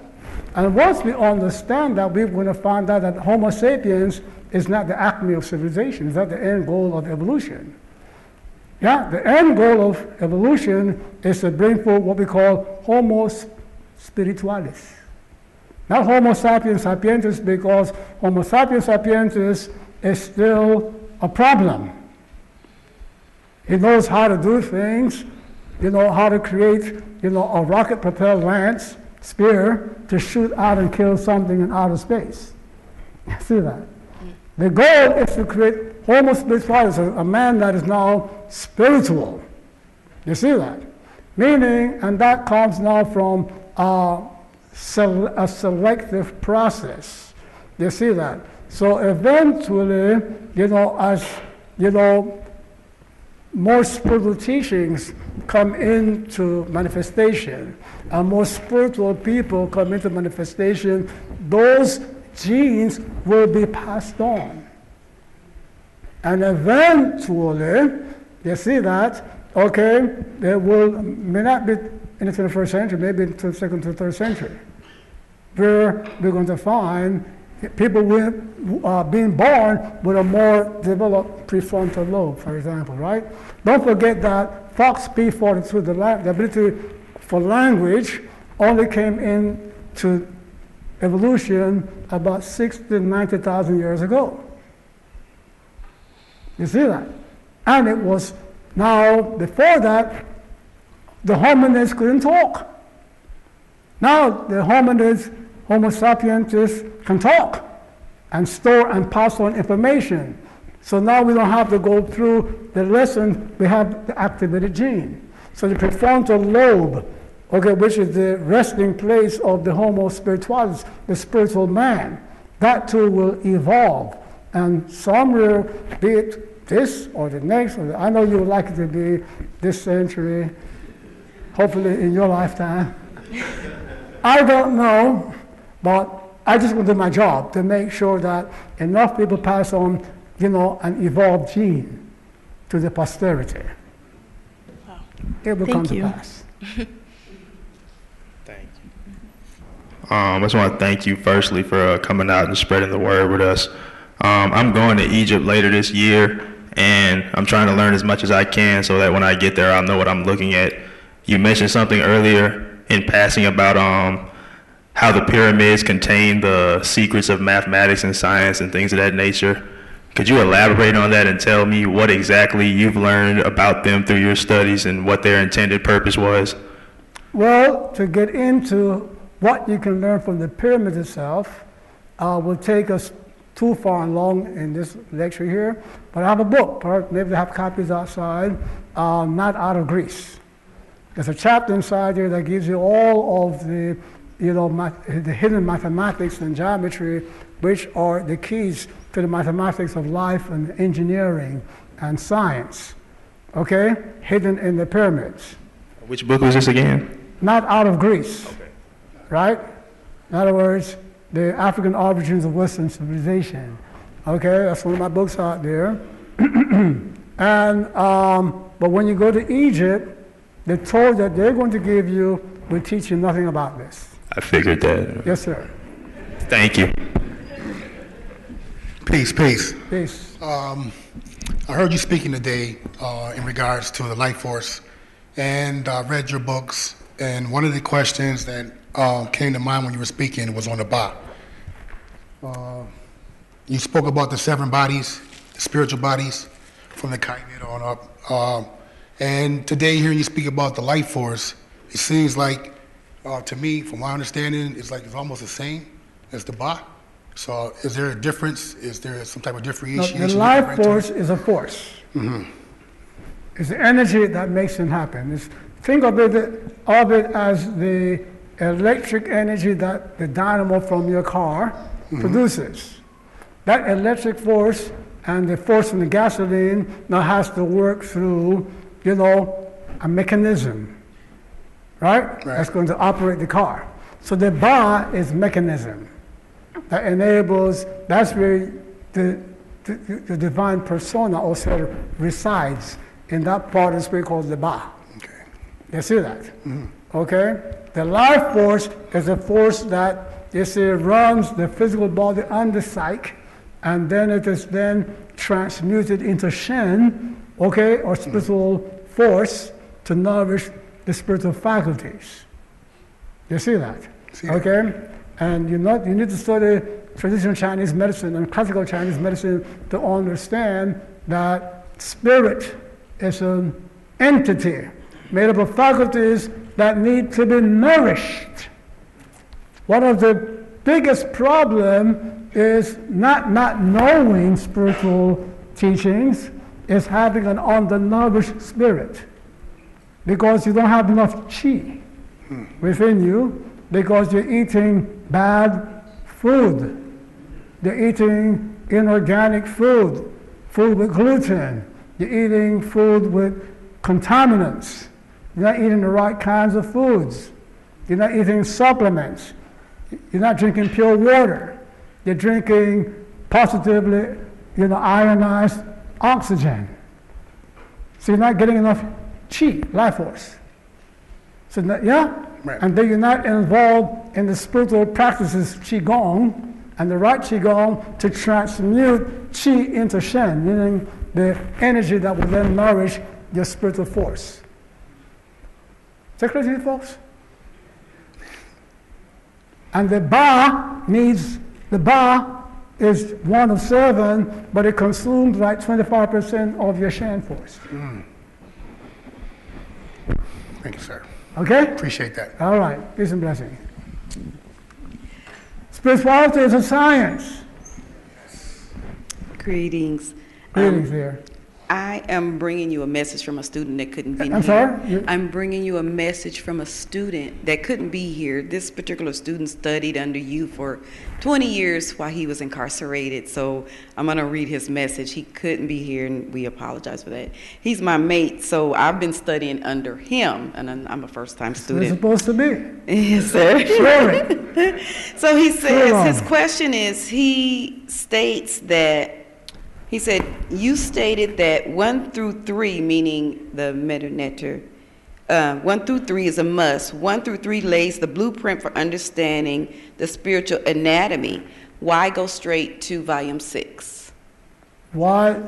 Yeah, that's the question. He's One, asking. two, three is yeah, what? he's, What- he's, he's saying that you state to each new student Mhm. you must get the foundation, which is one through volumes one through Well, volumes three. one, two, three. Go So okay. he's asking a question is, are we to jump straight to six, or should we go through the volumes and then progress to six? Okay. That was, can we just start with volume six? Yes, you can, because volume six has enough information in it on how to use it.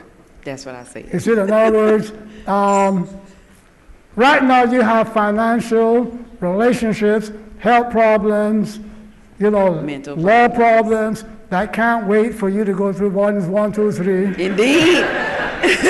Indeed, Indeed. You need an answer, you need a relief yesterday. Indeed, indeed. Thank you, sir. So I try to com- compartmentalize, but of course, at the end of the day, you have to lay the foundation. But sometimes you, you, you do surgery and then you nourish. Yeah, because in volume one, I'm having trouble with just trying to decipher your information. I mean, I have to take hours on end to just get through one chapter. And so he's, I guess he's questioning, well, she should go through one before she jumps to six. Well, that's the question one of the first pe- people came up and asked, right? Mm. One, two, three requires for you to go through with a teacher. Mm.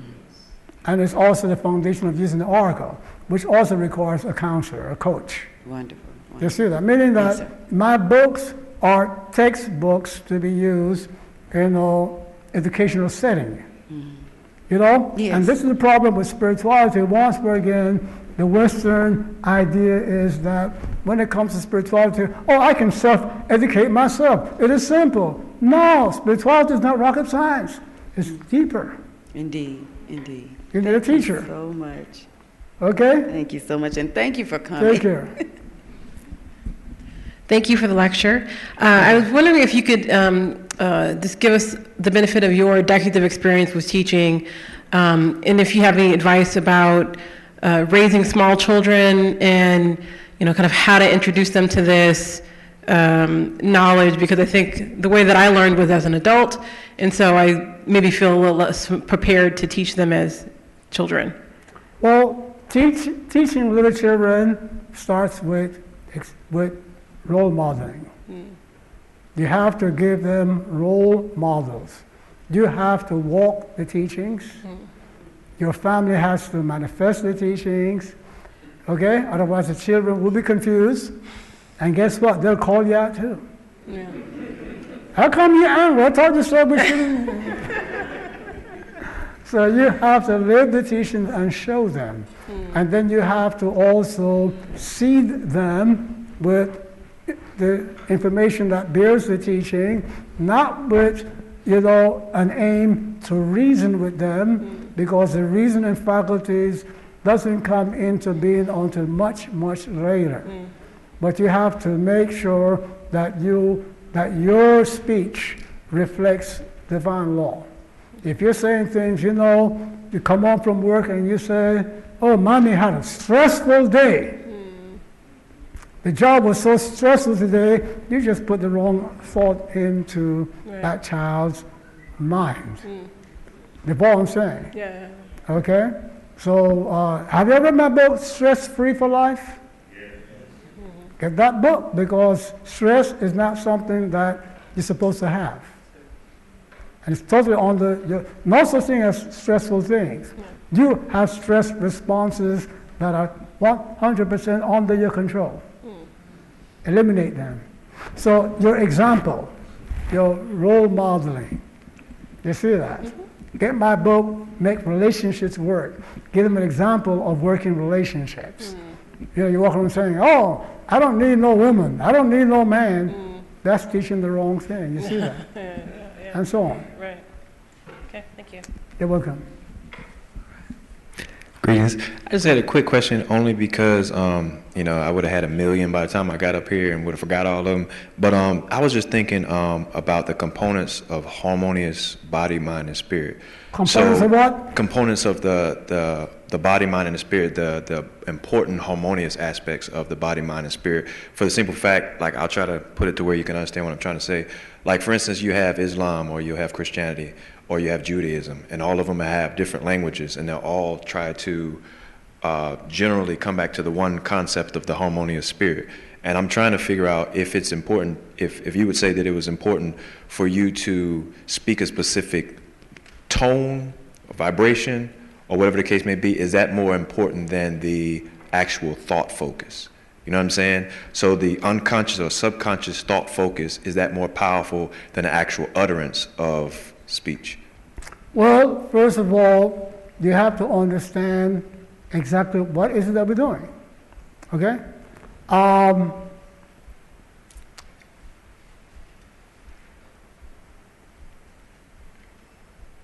you want to build up your biceps. You need to send more blood and energy to it. Correct? So that's why you go to gym, you curl, right? Because it needs more energy and blood flowing to the biceps. I want to awaken a faculty that will make me more moral or make me uh, more successful financially. That's a faculty that I have to send more energy to, not thoughts. Now, when I send more energy to that faculty, okay, that faculty, and you're going to read, learn in my book, can manifest positive and negative things, right? You see that? Mm. So I have to now direct the function of that faculty through the content of the thoughts. So you need the energy, which is chanting the mantra. You see that? Mm. And the Qigong experience, breathing techniques, but also need to have the vision. You see that? Football player needs to visualize the maneuvers, the game tactics and strategies. But it's got to work out. Pump some iron. You see that? Mm-hmm. So the same thing here.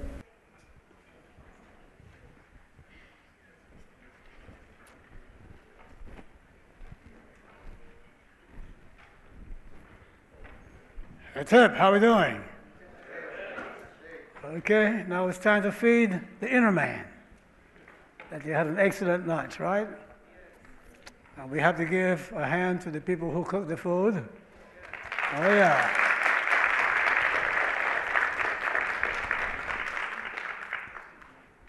So, how we doing, folks? Good? All right, now. So, light on Kundalini Yoga. All right, I, I call this light because exactly what it is, people have been kept in the dark. Okay? Let me begin with a little historical background because what I'm about to share with you might seem shocking. Okay? Um, yoga. Okay? As it is presented to the world for the past 200 years or so, it's a hybrid system. It's a system that combines the Vedantic teachings of Northern civilizations, the Western man, the Euro-Asian man, with the traditions of African people indigenous to India, Mesopotamia, and Africa.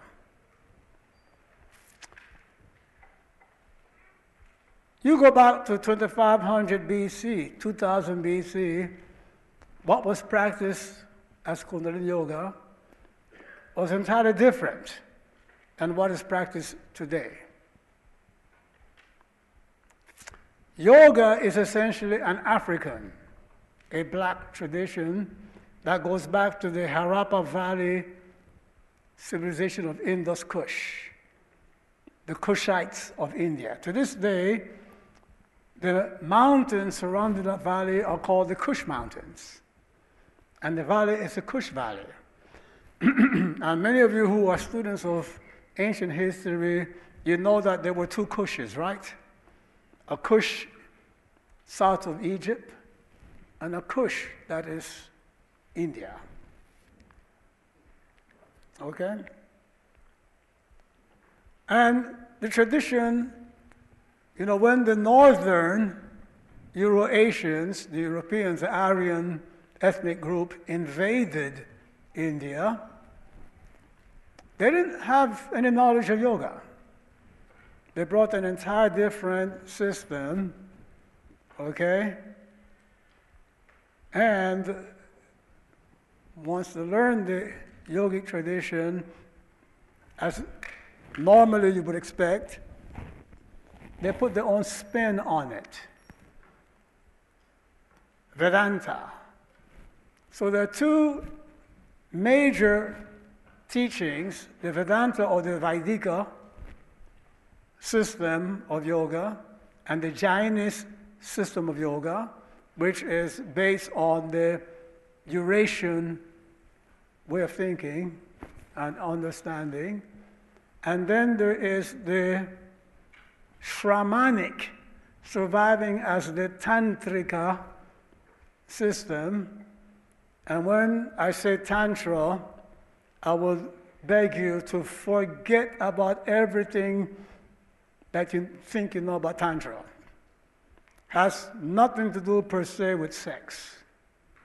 That might be shocking to most of you who uh, are building some type of a career around sex tantra. I'm serious because here's a beautiful,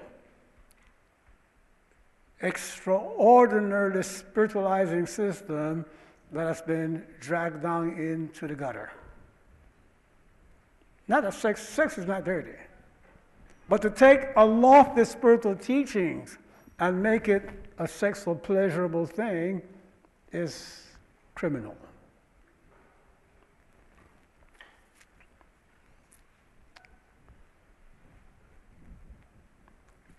Before the Europeans, the Aryans, the Eurasians came to the subcontinent we call India,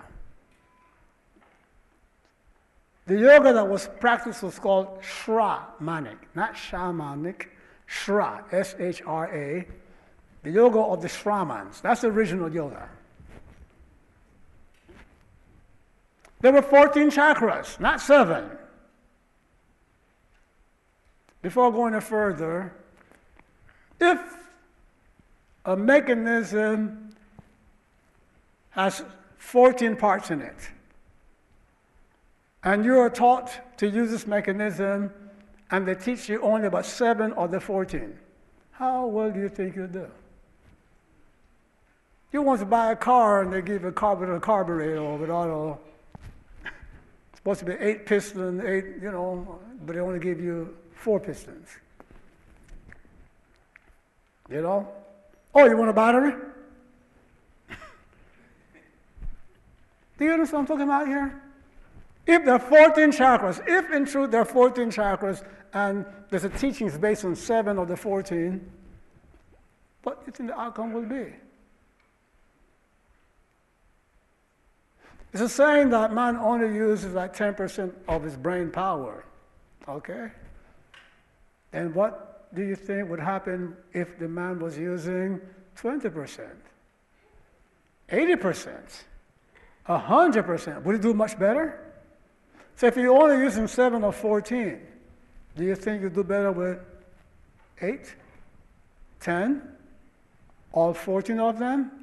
I mean, you know, let's be reasonable here. Let's use the common sense, the mother wit that we were given.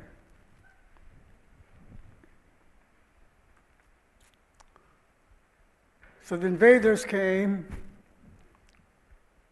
they were conquerors. These were people who, when we look into their history, well, actually prehistory because they didn't have a history, they didn't write anything down, they had no script. So when we look into their lifestyle, they had invented very little. They tamed the horse, and they were warriors.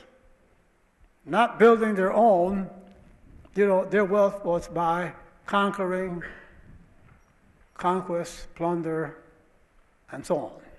So they came from the north, invaded, and when they came into the north, they saw huge buildings in what we call India, Harappa, and Mohenjo-Daro. What's Mohenjo-Daro? Mohenjo-Daro was a huge, beautiful city built for the dead, for the ancestors. Imagine coming into a civilization and you find a whole city built for the ancestors. There's no such thing in the north. Not even to this day. In Egypt, there's a Valley of the Kings. A whole city carved into tunnels into the mountains and so forth for the dead.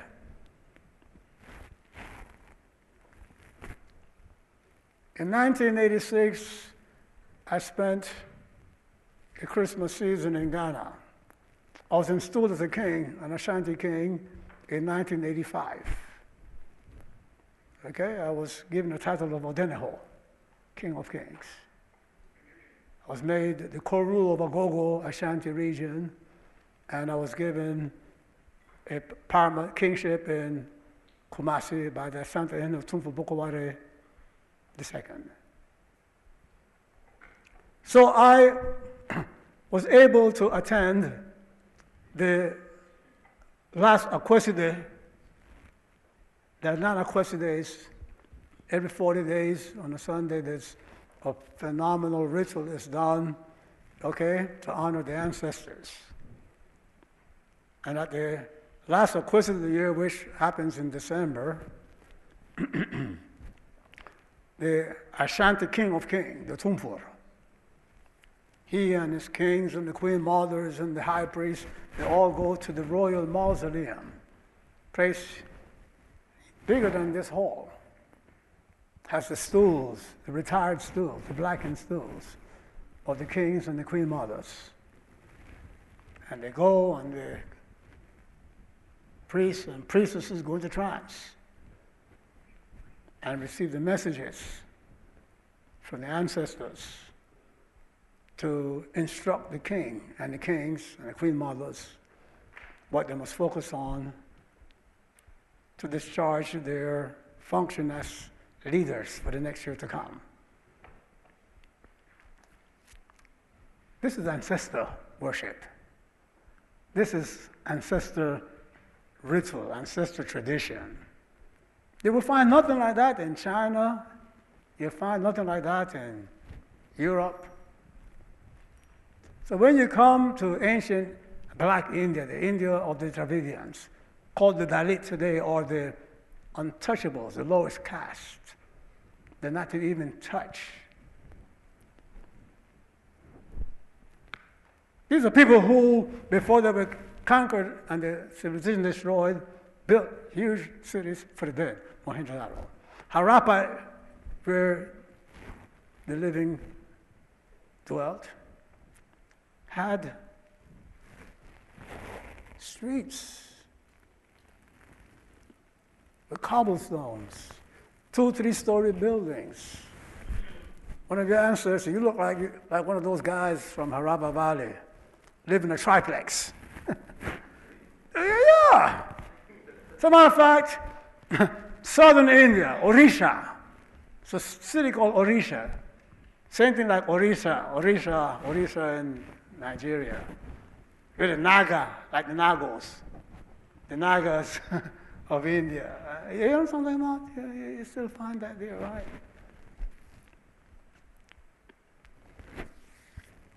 You go there, people are blue black. They make us look like white people.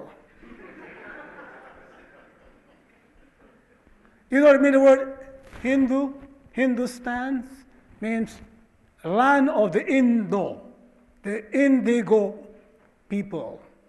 When the white man came, he saw people that were so black with a bluish hue to them. He said, This is the land of the indigo blue people. The blue black people, they were so black. This is what was in India when yoga was created by the Shramans. You understand that? They came and when they saw this beautiful civilization, huge buildings of stones, had nothing like that up north. And you know what they saw when they came to the king's palace? The king was a woman.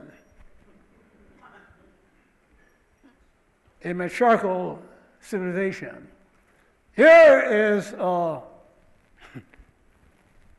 male chauvinist people, warriors, into a place built up and ruled by a matriarchy. That didn't go over too well. Today it's slashed, burnt, destroyed. Okay? It wasn't an overnight thing. It went on for decades until eventually, after 100 years of fighting, they established themselves.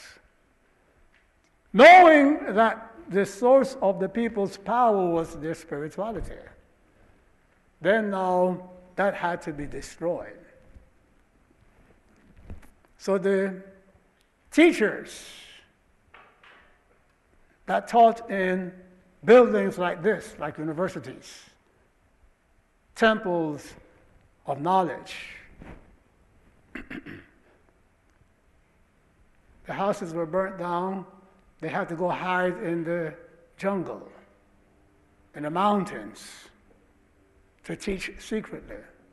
So, this idea of a guru being somebody who retires to the mountains, and only teach word of mouth to a few disciples, that is a distorted story. This was survival. They could not teach openly. The universities, temple universities, were destroyed. Do you understand what I'm talking about? Mm-hmm. And then the resistance came, okay? And they, you know, went through several periods of resistance and, you know, come back and put back down and come back and put back down. And the system went through different oppressive things. First the Vedantins, then uh, the, the, the, Buddhists, you know, came, and then uh, the Muslims came. But there was a unified front against the original yogic teachings. So what you learn today is a distortion. And it is simply seen in the fact that they're teaching seven chakras when there are 14 chakras. Now, if you ask people, what is a chakra? They say, a chakra is a wheel. No, chakra is not a wheel. Okay? I, the wheel of a chakra has to do with the fact that a chakra is also a circle of initiates. People will sit in a circle called a chakra, okay, to go through the initiation work. A chakra is a faculty of the spirit. Does it look like a wheel? No. Does it look like, like this? Does it look like petals? Like, like, like a lotus? No. That's a metaphor. That's a picture word. You've heard of word pictures, right? So coined a new term, picture words. Because when you look at these, these, these, these hieroglyphs, these pictures, try to find the words, a thousand words behind it. Just don't keep moving on and gloss over. You understand that? Okay? So let us. So, what are chakras? They're faculties of the spirit, you know, the spiritual vehicles of man. This is from a book called Laya Yoga. Okay, I don't know if you can see it, but at the very top, is the laser pointer in this? Is a laser pointer in this?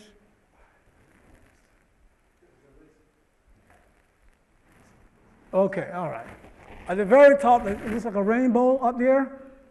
That's the Sahasrara chakra, which, uh, according to the system, is located outside. Most of the chakras are said to be inside the body, right?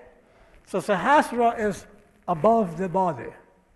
Okay, Sahasrara is a chakra with a thousand forces, awakened forces. Right? That's where, when you're awaken a force, you know, in other words, your chakra system includes 14 chakras, you know, that, you know, uh, you, you, you know, have 50, okay? 50 single units of power called bijas. Okay? And each power in a seed mantra, bija, okay, is protected by an evil. Excuse me, sir. You said it's the button at the very top. Hmm? You said that that, that laser is the button at the very top of it. Is that the button you've been using? This here? Yeah, the one with the red. Oops. Too much. Look at that. There's a red button right there. See if that works. Oh, there it is. Okay, oh, okay. See? So, this here, that's this uh, Sahasrara chakra there, right? And it's a thousand units of power. So it stores the powers that you have awakened and purified, right? When I chant a seed, one of the 50 seed mantras, which correspond, any, any Kabbalists here, students Kabbalah? No? You got to, excuse me, let me say something, right, folks, right? If you want to know religion, your religion, you have to study religions, just not yours. Please, right? Or the Chinese says, a man of wisdom does not eat at home. He goes to have dinner in distant places. Okay. In the Kabbalah, there are 50 gates of power and of knowledge. Kali wears a skull of 50, 50 skulls, a necklace of 50 skulls around her neck. The skulls are the 50 human traits that have been risen above. Right? Because you're not a human being, right? You're a divine being. Remember that, right? If you come to yoga or spirituality to become a better human being, you're doing the wrong thing. You can't put the human behind, because that's the source of your problem. You're a divine being. Take no prisoners.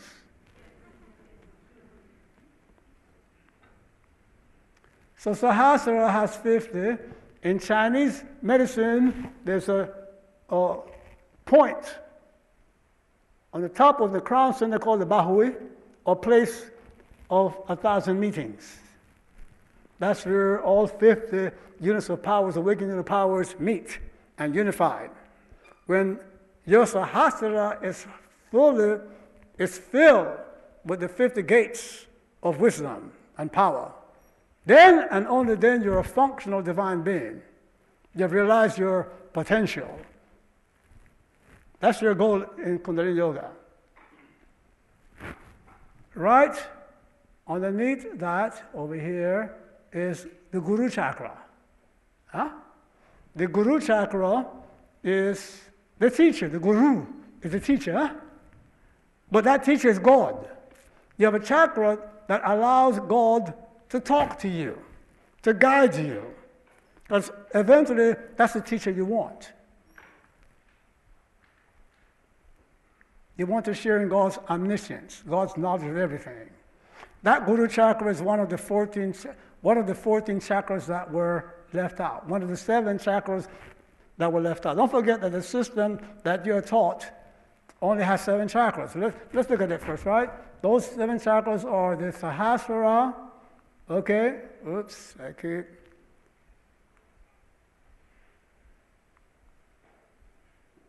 This is. Okay, uh, there you go, right?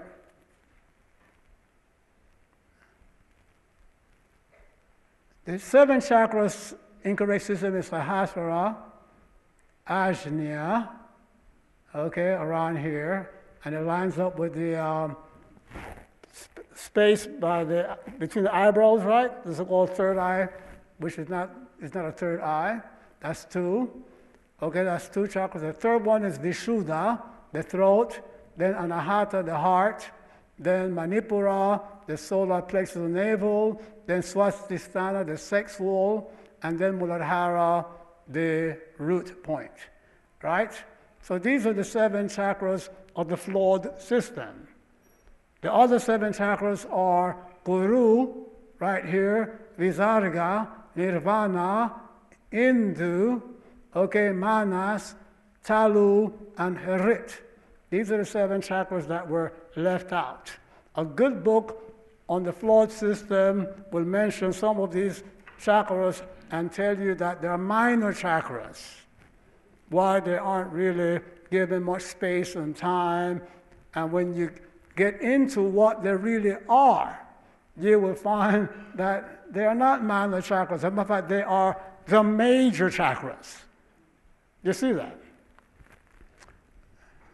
They left out Guru, right?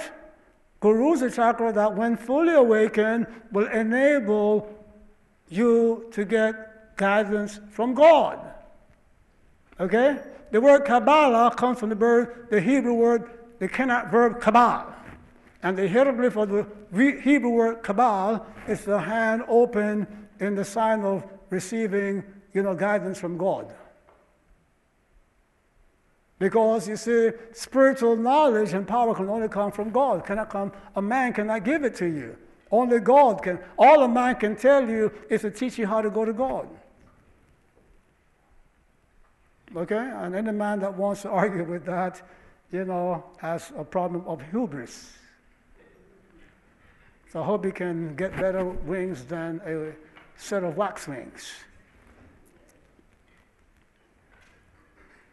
The next chakra is the Visarga.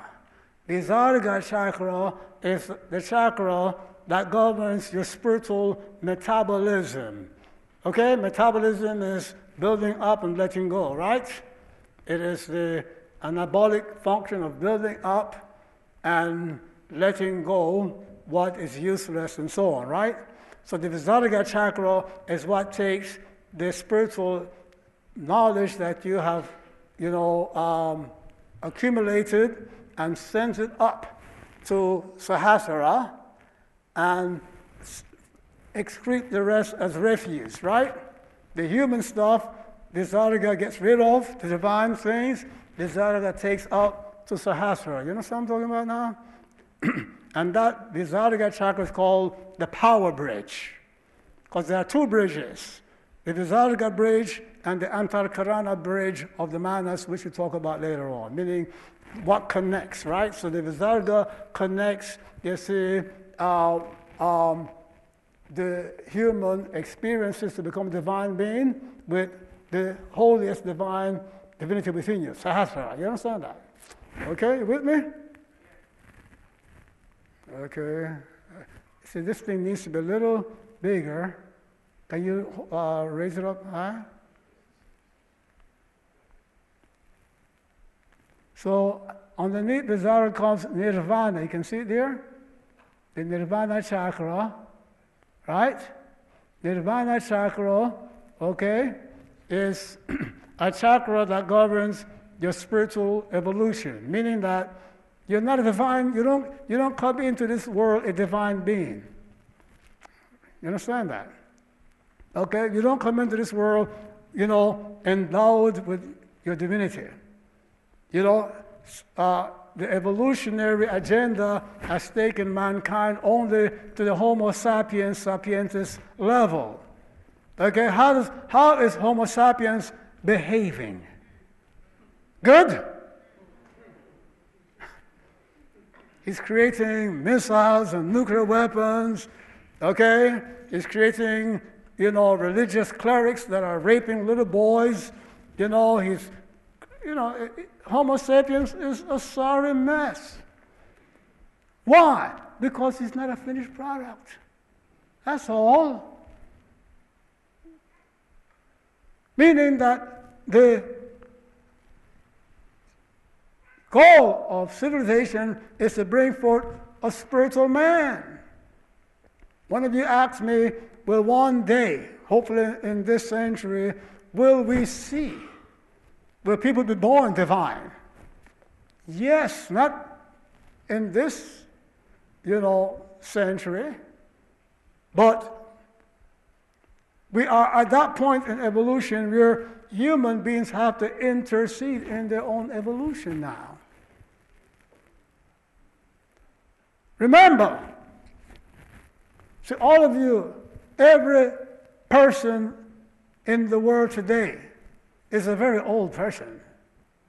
Because you see, first, you were one cell. That was your mother's cell. And that cell was your grandmother's cell. And that cell was your great grandmother's cell. And it goes all the way back to that first Homo sapiens, or whatever preceded that. Hopefully, something good. Don't forget that cells replicate by splitting into one becoming two, two becoming four, and they replicate and they combine, and then all the organs come into being. Now you have foot, legs, eyes, but it comes from one cell, which was your mother cell, activated by the father cell, and so on, right? And it goes all over, even your father cell goes way back to that first great great ancestor, ancestral male. You understand that? So you are a continuous, you know, part of a continuous chain.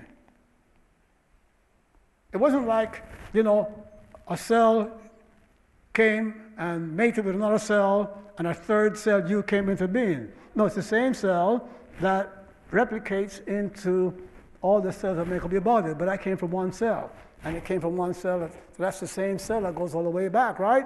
And what is passed Genetically, is just not simply the color of your eyes and the type of hair and your body type. What is passed genetically is all the things that your group achieved.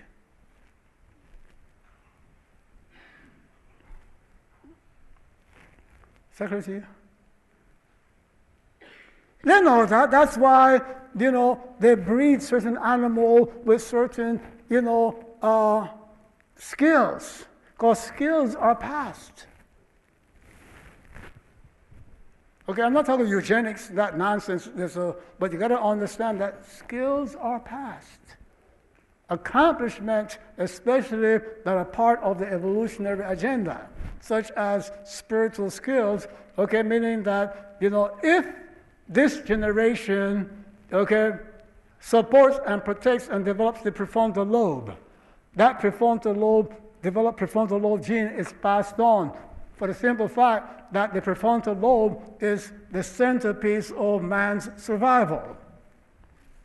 It is the weak and prefrontal lobe, the damaged prefrontal lobe by too much drugs and alcohol and sugar and so forth, that is the main cause of the problems in civilization today. Okay? That prefrontal lobe is that part of the brain. It's a little small part of the brain on your forehead. Okay?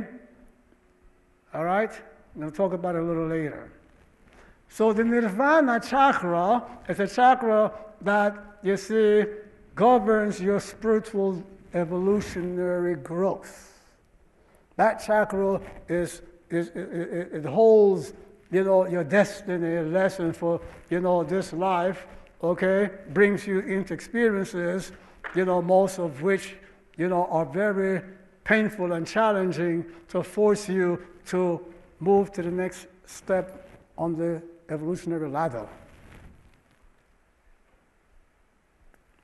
And the idea of suffering associated to nirvana is because we grow through challenge. And challenge is always painful to the undeveloped person.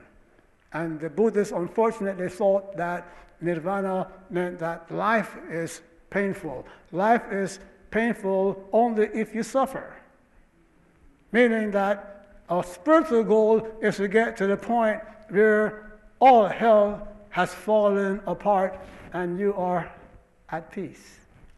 How many of you has been, have been able to be fully at peace? Things fell apart. Raise your hand.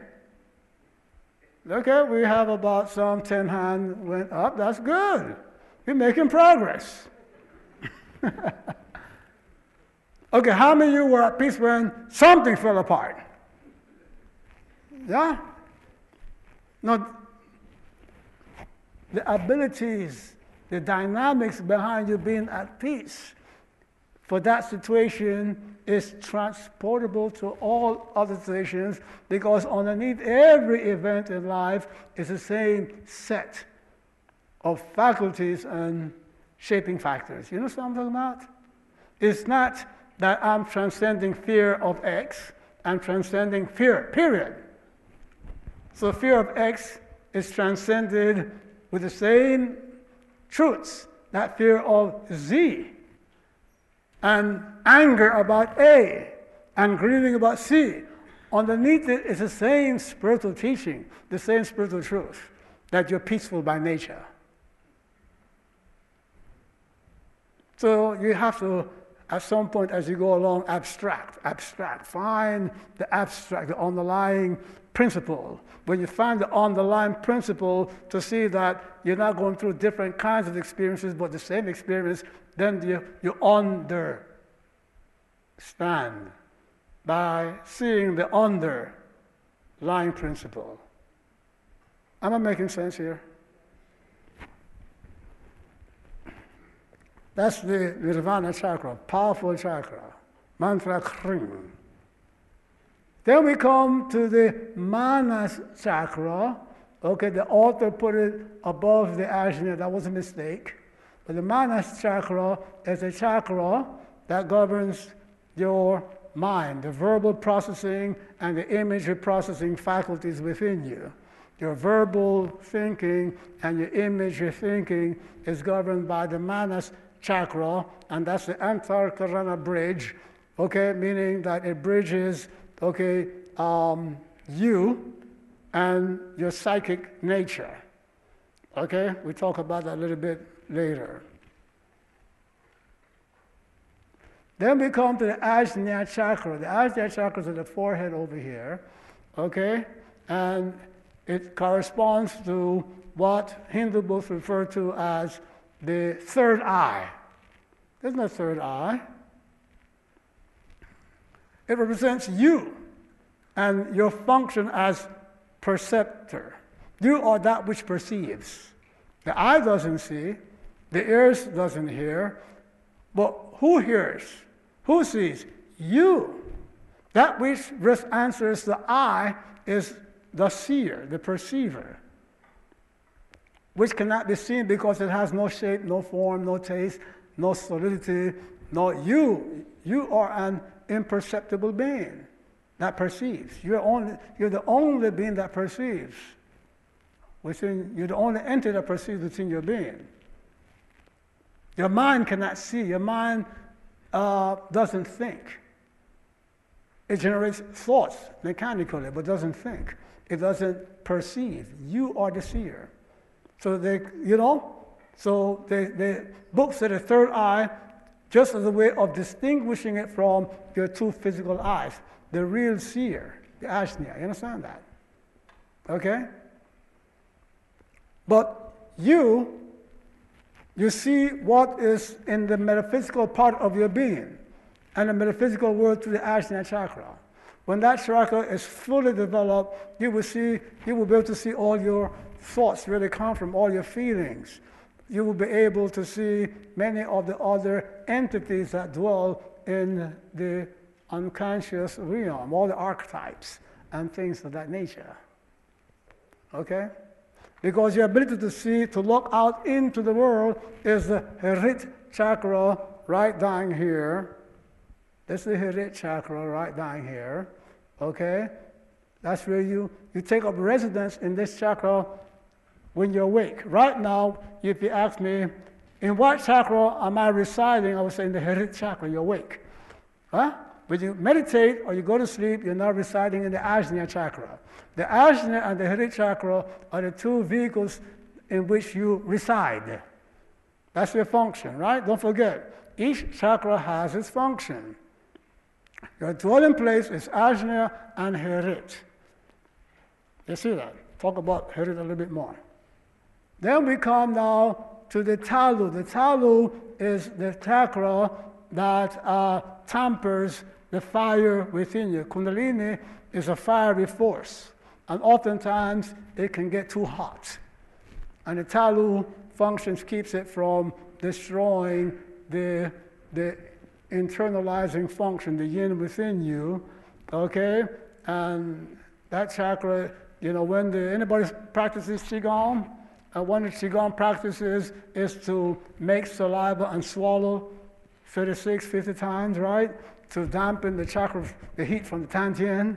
So that's what the talu is. The talu is a chakra right underneath the, uh, the tongue, the salivary glands that you work, you know, mechanically to generate, you know, uh, saliva. Saliva is just not simply saliva.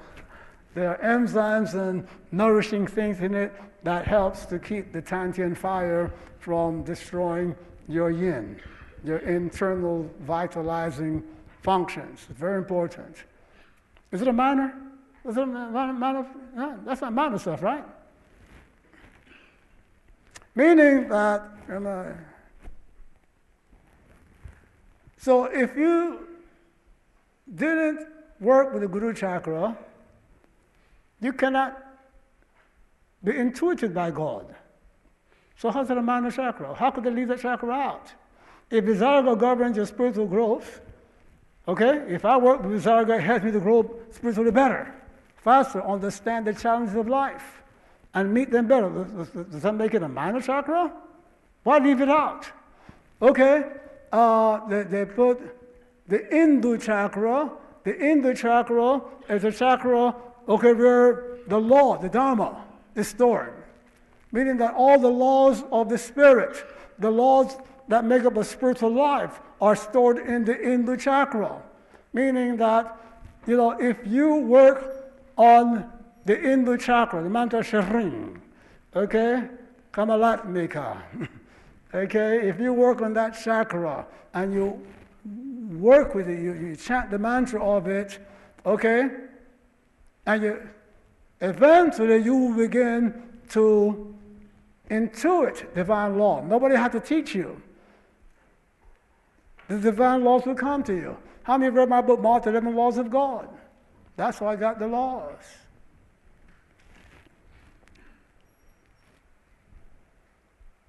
It's stored within you. Just that you are in a tradition that is not about going within to learn. They want you to come and pay $100,000 per semester for a course to learn from the outside. That's good if you want to learn accounting and chemistry, but not about how to live properly, how to live a good life, and how to solve the problems in the world. That's the inner chakra. Then we come to the Vishuddha chakra. That was included. The Vishuddha chakra, Vishuddha, okay? Shuddha means to purify. So the Vishuddha chakra is a chakra through which you purify the four lower chakras within you. Because the four lower chakras are the psychic chakras, right? The psychic chakras are responsible for your animalistic behavior, your human behavior. But it's also the source of your magical powers. You see that? And all magical powers are protected by evil behavior. Meaning, you want to be a magician, you want to be able to, to chant a word of power and increase your wealth, you have to overcome the evil within you. You want to use magical powers to get a good wife, a good husband, fix your life, overcome the evil within you. You have to conquer the evil forces and demoniac, demon, demoniac behavior within you. That's a nice setup. I love the ways of God. God is very wise. You know, you, you, want, you want me to share my power with you? but get rid of the evil within you. Some of y'all, what evil? The evil is that, you know, um, you know, we have, we have four brains, not one. We have a reptilian brain that was evolved about 500 million years ago in the reptilian kingdom. There were no mammals then. We, we have that brain. It's sitting right, it's the size of a thumb, sitting right at the base of your head. That's a brain all by itself. Wrapped around it is the mammalian brain that was evolved about 20 or 50 million years ago. That's the limbic or mammalian brain or the midbrain, okay, which is a source of mammalian behavior. Then, about 100 million years ago, the human brain, the cortex, was developed. And that brain, right, is the human brain. And then, about 60, um, 100,000 years ago, okay, uh, the prefrontal lobe, some say actually 100,000 years ago, you know, which is the brain now that makes us divine. You see that? Okay? So you got to understand that, you know, each brain that comes supposed to tamper down the brain beneath it. The human, the, the, the divine brain, prefrontal lobe, it controls the three lower. The cortex supposed to control the midbrain and the reptilian. The mammalian controls the reptilian, meaning the reptilian brain is like a snake, a reptile, okay? It has no feelings towards anything. It's, it works solo, cold, heart, cold, blooded. Okay, so when that reptilian brain dominates you, you're selfish. You care only about you. Sometimes you don't even care about yourself. You take on roles where you might be an assassin. Doesn't bother you that you will die. Cannot feel it. You see that? Then the mammalian brain, you see, bonds us with others through emotions and sensuality. Okay? Why? Because it increases our survival. Now I have to be nice to you. But the nice to you, you know, uh, lacks philosophy. It's just emotional, sensual. That's when the cortex comes to, to then weave philosophies and ideas to, to bond us now through philosophical ideas with me. Now I can, you know, say, well, you know, our spirit is thicker than blood, and have that kind of talk, and, and have romantic talk, you know, and things of that nature. Say that I love you, you're a god, you're a goddess, and but the thing is that, that those are words that are not capable of true morality. That's the prefrontal lobe that brings now true spirit, spiritual knowledge. and power to us. You see that?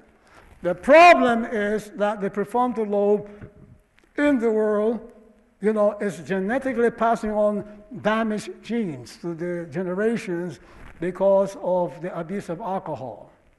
You know, the CDC tells you that there's no such thing as a small, you know, harmless amount of alcohol. Check it out.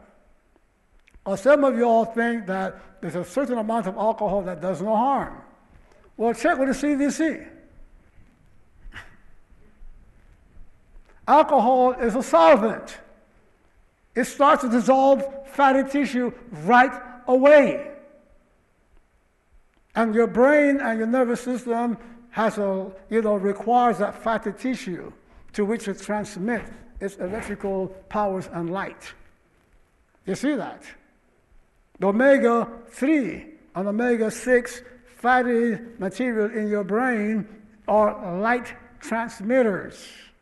Meaning, if you stop and if you speak to the neurologist, the neuroscientists, they'll tell you that, you know, uh, reactions in the nervous system occurs too fast for it to be transmitted through the chemical electrical impulses of passing information from nerve to nerve. They taught you about the synapses and how thing crosses that chemical barrier to pass information along, along the nerve synapses, right? That is too slow for the majority of thought and processes that take place. The thought processes that take place are transmitted through light. They are working at the speed of light, and the vehicle for it are the omega 3 fatty acids in the nervous system. And all it takes is this smidgen of alcohol to break that fatty tissue down. But why do we have to drink alcohol? Why? There's no nutrition. As a matter of fact, what's alcohol but uh, waste matter from fungus? The fungus eats sugar and excretes alcohol as a waste product. So you're drinking fungi excrement. Your choice. I'd rather sit down to an apple. That turns me on. So Vishuddha purifies, you know, these lower chakras here. Anahata is the heart center, okay, that enables me to bond with others through emotions and sensuality. Okay? And as the philosopher says, you know, it's a thin line between love and hate. That's when your bonding is emotional. It has to be, your bonding with others must come from the Indu level. They come alatmika up here, right? So it's coming from the prefrontal lobe and not from the so-called, you know, uh, mythological heart. The herit is the faculty that enables, it's the dwelling place, that's where you dwell when you are awake. And if it's not fully developed, you're not fully awake in the world. Most people are not fully awake in the world. You see that? Okay? And when you're not fully awake in the world, the world beats up on you. You cannot conquer, you cannot master the earth. You see that? Okay? And as a result, you want to kill yourself. Your life is too hard. You want to run away from the earth. You were sent here to be the master of the earth. You were sent here to manifest your power of mind over matter. But you need to awaken all of these 14 chakras to achieve it. It's just not you, you know, uh, so called like attracting like or focusing on what you want and you're going to get it. It's not that simple. Okay? Just inspect the lives of the people who sold you that book about, you know, all you got to do is just simply, you know, keep it up in your mind and you get it. Because look at them, they ain't got it. No, I'm serious, serious, right? Okay. My thumb is too big. They need to make these dials bigger. That's it.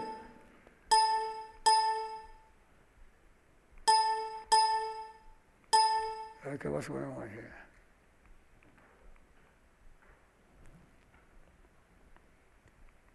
Okay, so we have the Manipura, which is the solar plexus, which is the fire center. It corresponds to the Taoist Tantian, the Hara. Okay?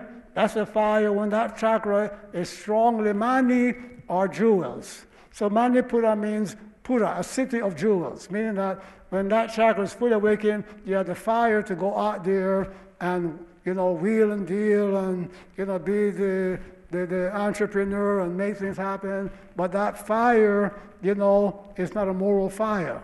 So if you don't have other things happening, you trample on others and even trample on your own life to get what you want. You with me? Okay? Uh, then underneath that comes the swadhisthana, which is your sexual pleasure or the pleasure principle within you. Okay? That's one of the dominant chakras in the world today. And underneath it now is the Muladhara, which are your the instincts that do not level, do not rise to the level of cognition. You have these subconscious precognitive things driving you, like you want to mate. You go, Why you want to mate? Everybody does. you know, um, survival. You don't have to have a philosophy to protect yourself, to protect your life. That's you have an instinct to stay alive, you know, and so on. Somebody attacks your child, you jump in there. It's an instinctive thing, right? And some instincts are good, some are bad. Why? Because all your instincts are animal endowments, and some of them don't, fit into the human or the spiritual life, and you at some point have to learn to fix that. But fixing it is just not an academic, intellectual thing. You have to go into the spirit. The chakras are the vehicles of the spirit. You see that? So, so the shamanic tradition of 14 chakras, okay, is the original system. The system that we are now learning is the uh, Vedantic and the Jainis of seven chakras. Okay, so you think that that's what it is? No, that is what they're teaching you.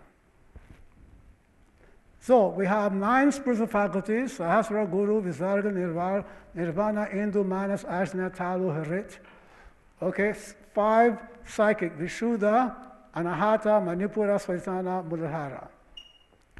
Now, the powers to achieve your things in the world are those four lower chakras. Anahata, Manipura, Swadhisthana, Muladhara. You see that? Okay? Those are the elemental chakras. And before you work with those chakras, you have to first, you know, awaken and, be, and work with these nine spiritual faculties. Okay, Guru was left out. Visarga, Nirvana, Indu, Manas, Talu, and Hirit were left out of the popular notion of the seven chakras. So what was left out is this, the, the spiritual work. So you get into, if you, fortunately, most of what they teach you on the other side is ineffective. Thank God. Because if, if they were able to, to teach you effectively right, you would be a mess. You'd be in trouble. Okay? Now the Buddhists went even further and reduced the 14 chakras to five chakras. You see that? And the, the reason is why. The reason is that you know, if you study a book of numerology, you will know that you know uh, the way things are organized, you know, in nature. Some things follow a code of nine, other things follow a code of four, or five, or three, or seven. You know, so the seven chakras, you know, followed a septenary arrangement that people were following, and then they made everything fit into it. And they left out what didn't fit in. Just leave it out. The Buddhists follow, you know, the five elements of Taoism. So they just simply threw everything out, okay, to use the five elements, the five, you know, um, uh, Dhyana Buddhas, and so forth, okay? But what the, the Vedantins did was to um, they totally, okay, didn't understand that the Ajna and the Harit are the vehicles of consciousness and will. So if you don't work on Ajna and Harit, the mantra Om for Ajna, the mantra Haring for the Harit chakra, you know, you as a divine being have no dwelling place within your being and in the world. You see that? You cannot establish yourself. You're like a, you, are an entity without a dwelling place. You got to establish your foundation. That's what Ajna and Hirit does. Okay? Then you have to establish your relationship with God to get guidance. Okay? Otherwise, your, your, your guidance is, is what? Coming from your own studies, your own education, and the educations of others. Okay? So you're subject to opinions and speculations. Okay? It's good to get somebody like, for example, the best that I can do is to say to you, follow this system, chant the mantra Hum, that's the Guru chakra. And the mantra Hum, you will eventually, after 21 days or so, okay? All right? Or if you learn Taoism on your auspicious days for doing spiritual work, because there's a good days and bad days to meditate, that has not come into Western knowledge yet. Okay, so just we said 21 days. Why 21 days? Because within 21 days of the lunar cycle, you'll hit and miss the right days.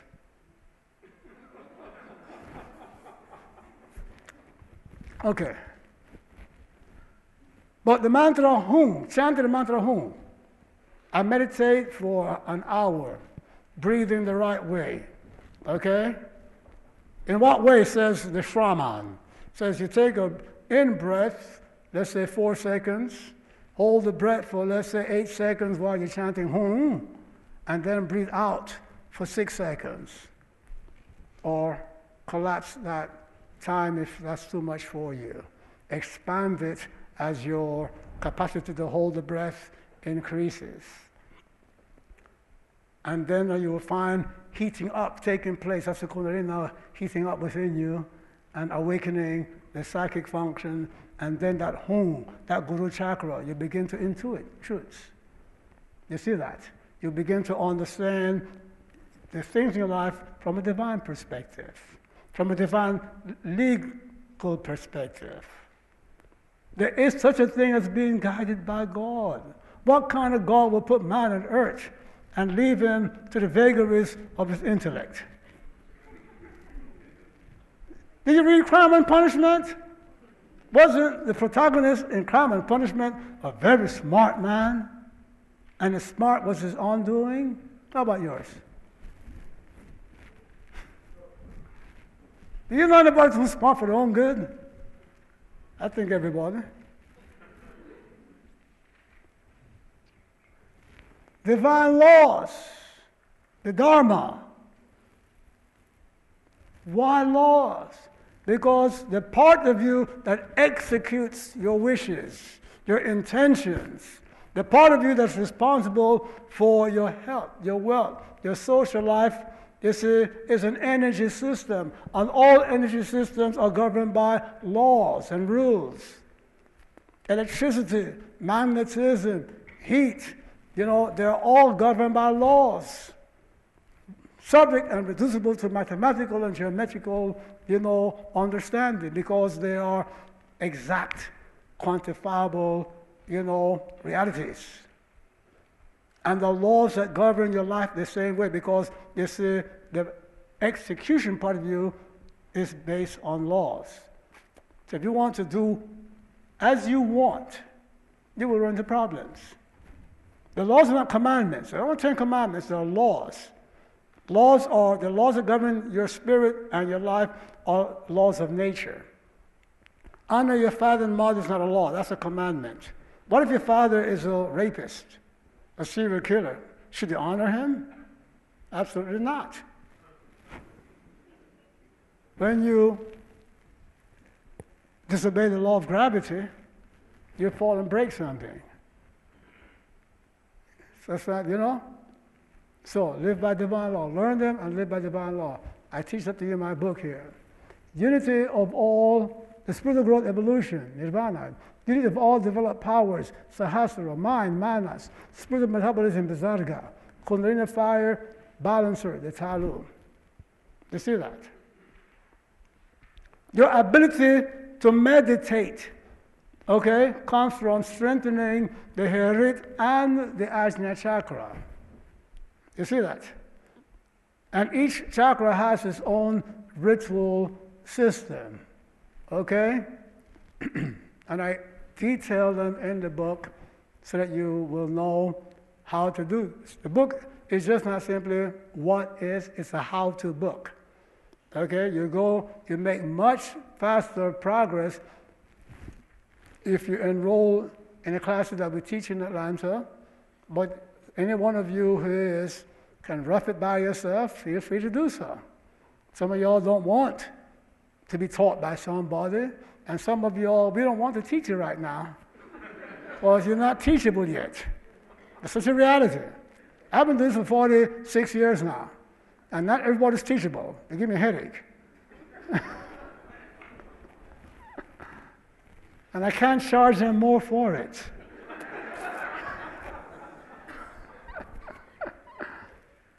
you know? Spiritual metabolism, when you chant that mantra, Duhum, right? You will find that you'll have the best sleep ever, the deepest sleep ever. Because Duhum expands the non-REM sleep. You see that? Okay? That's no rapid eye movement, and it shuts down the thalamic area so that no messages except from the smell. if what I'm saying? Okay? And so forth. You put on a little, you know, special, you know, oil for, you know, and it shuts it down. But you see, when you when you go into the non-REM sleep, that's when you're taken back to the dark matter center within you. And 99% of the power of your being is in the dark matter. It doesn't come from doing Qigong and pranayama like the yoga book says. It comes from the dark matter within you. You don't do, you don't do pranayama breathing for your entire life. You just live for 70, 80 years. You don't, you're deprived for five days of non-REM sleep, you go crazy and die. Understand that, right? So those of you who drink coffee late at night and don't get eight hours sleep, you're not going to make progress in this system and real progress in spirituality and life. It's a lifestyle you got to understand and work with and obey. You see that? How many books have I written? About 35, 40, something like that. I don't know. I have a lot of books that are not even published, released to the public. Because I have my priesthood that I have to also, you know, right? So the books that you see, not all the books are written. I have a 600 page book on Ching called The Harlem River. okay? You see my little book, you know, the I Ching Praxis, 100 and some, 200 page, right? I have a 600 book on the I Ching. Not for the priest, not for the public. You see that? I have many other books not for the public.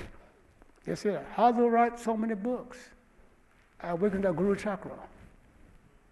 I get messages. You see that? But then I sleep nine hours a day. Don't drink no alcohol. Don't smoke no weed.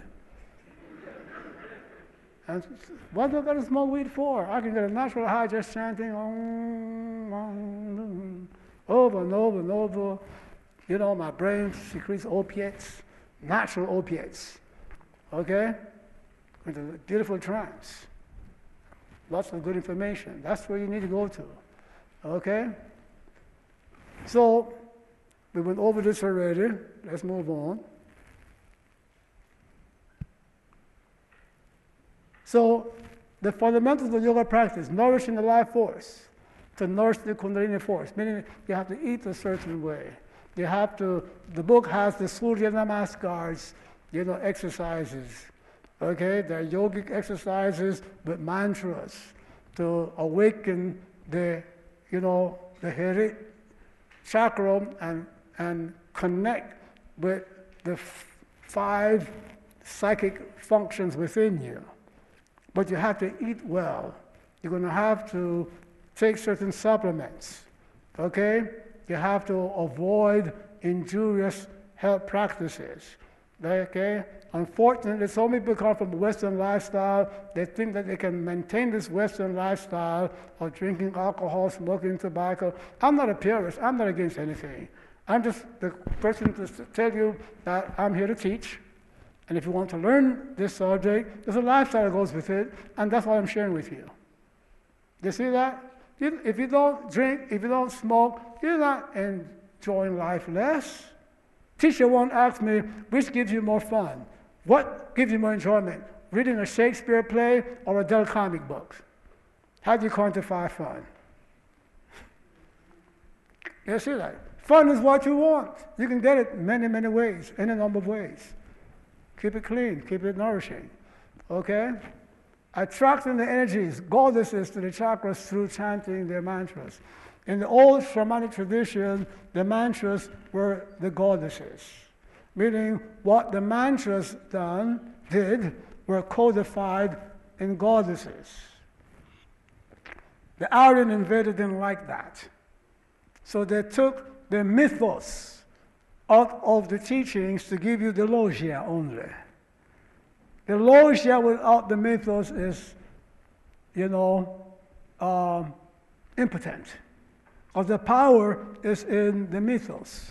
There's a mythological way of thinking, okay, that gives you a better insight into a power than the expository logiac way of thinking. You see that? Okay, like, you know, why are the chakras shown as lotuses? Okay, there's a, there's a mythos of saying that, you know, there came a time when the gods, okay, were in trouble. The evil were destroying their lives and they couldn't cope with the evil. So they churned the ocean, you know, and a beautiful blue lotus came up, you know, uh, to the surface. All right? And out of the lotus surface came the goddess Indu with the law. You see that? Okay? And on each petal was, you know, an insight into the law and a word of power. This, you know, and that's how the lotuses became symbolic of the chakras. You see that? Okay? So what I'm trying to say to you is that, you know, um, this story is a visual story that if you repeat in your mind and envision the scenario, this blue Lord is coming out of the ocean with the book of the law, and you go over it over and over and over, it connects you with those ancestors that had this knowledge, you know, 6,000 years ago. And even though they spoke some unknown, long lost language, you will still understand what they're saying. Because they will speak to you in angelic tongue, which is the language of images and metaphors. And you will translate it into your own. So we're talking about a study which is a little different from what you want to do. Some of you want to be Instagram and you want to be on Facebook and you know, okay, do that, but set an hour aside at least four or five days a week. Last thing, last thing before you go to bed, meditations in this book. You see that? Okay? Goddesses are metaphors for the forces. Don't forget that you have different faculties, and each faculty, faculty chakras, and each faculty, okay, does its own thing, so it has its own kind of energy. You see that? And how that energy behaves is metaphorized. These are storytellers. These are teachers who teach through story, because a picture word is worth a thousand words. Okay? You meditate on the, the, the, the mythos, and every time that you meditate, you know, a hundred of those 1,000 words come to you. It unfolds itself. So don't let the Western ideas about mythology put you off. and professors telling you, let me explain to you what mythology is. Anybody who's going to explain to you what mythology is never understood mythology because you understand mythology by going to trance with the myth.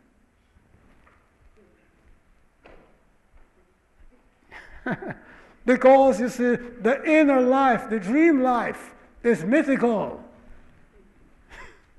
it's a dream time. To know what a dream means, go back and relive the dream in, in meditation. Don't go to a book like Dream, What the Dreams Mean. No. You energize the chakra through the mantras and breathing techniques. If I chant Kring, Kring, Om Kring, over and over and over and over and over again, I get insight into what the heck I'm doing on this planet. Why did I incarnate? Why I gotta go through this, these challenges of life? I get insight into that. That's what the Nirvana chakra is. Once I have insight and I understand that to grow into divine being, I must go through challenges. What do you need divine knowledge and power for unless it is to go through challenges? If somebody wants, if somebody ever walks up to you and says to you, I'm going to give you the keys to full divine knowledge and power, you've been set up.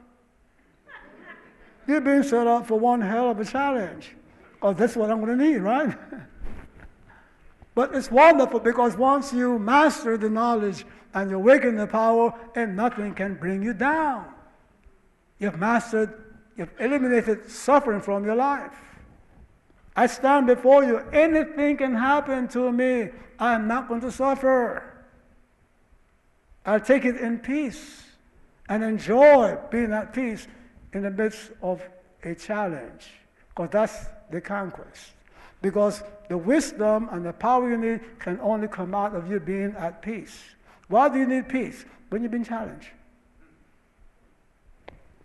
Why do you need power? When you've been challenged. Why do you need wisdom? To overcome challenge. it's just very simple, right? No, it's not. but you got to meditate every day on it and an accumulation process.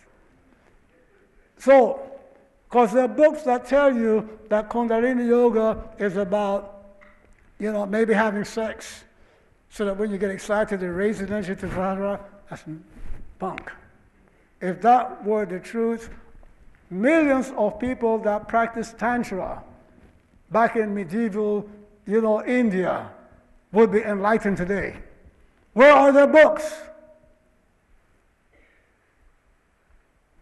Where are the gurus that became enlightened from having sex? As a matter of fact, people that talk about tantra as a sex thing don't know that that was religious. That was the religious practice all over the world.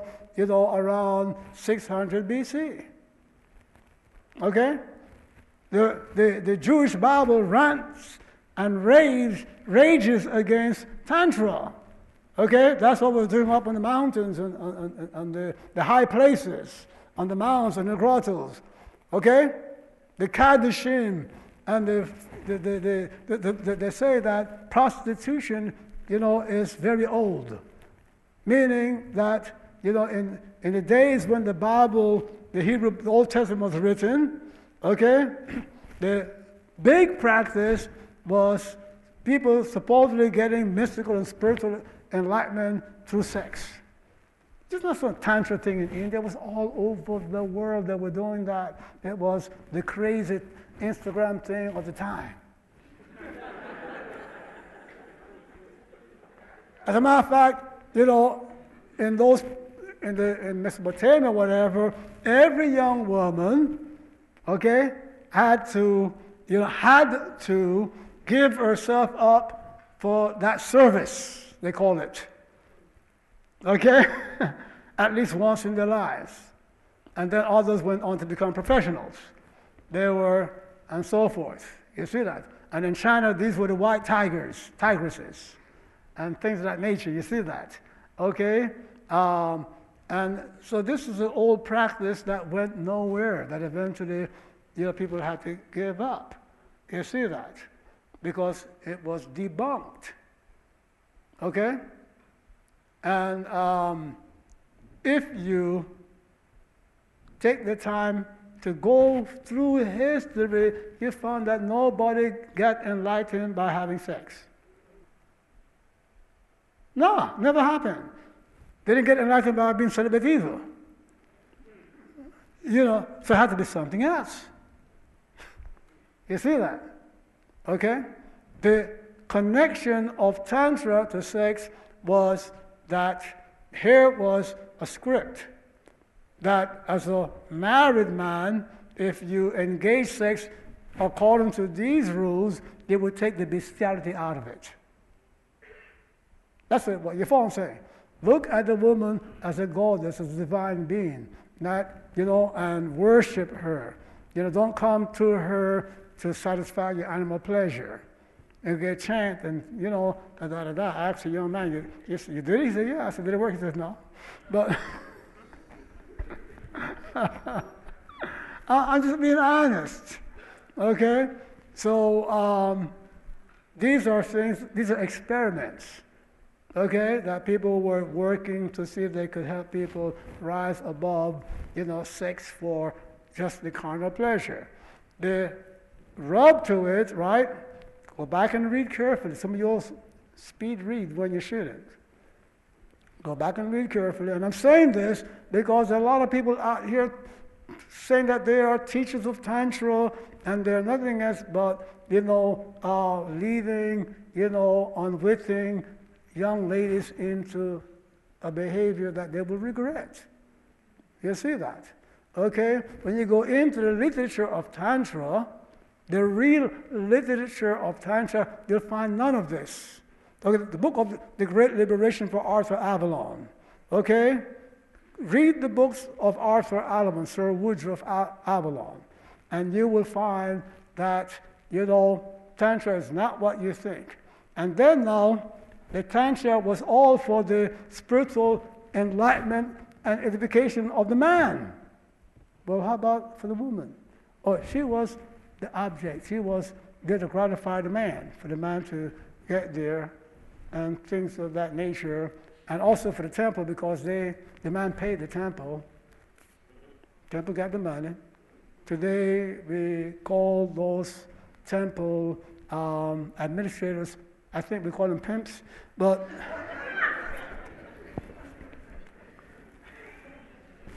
I'm sorry, y'all, but I'm sorry, but uh,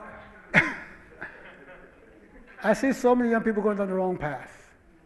You, you want to have sex? Have sex. Come on. You know, people, people out there glad to do it.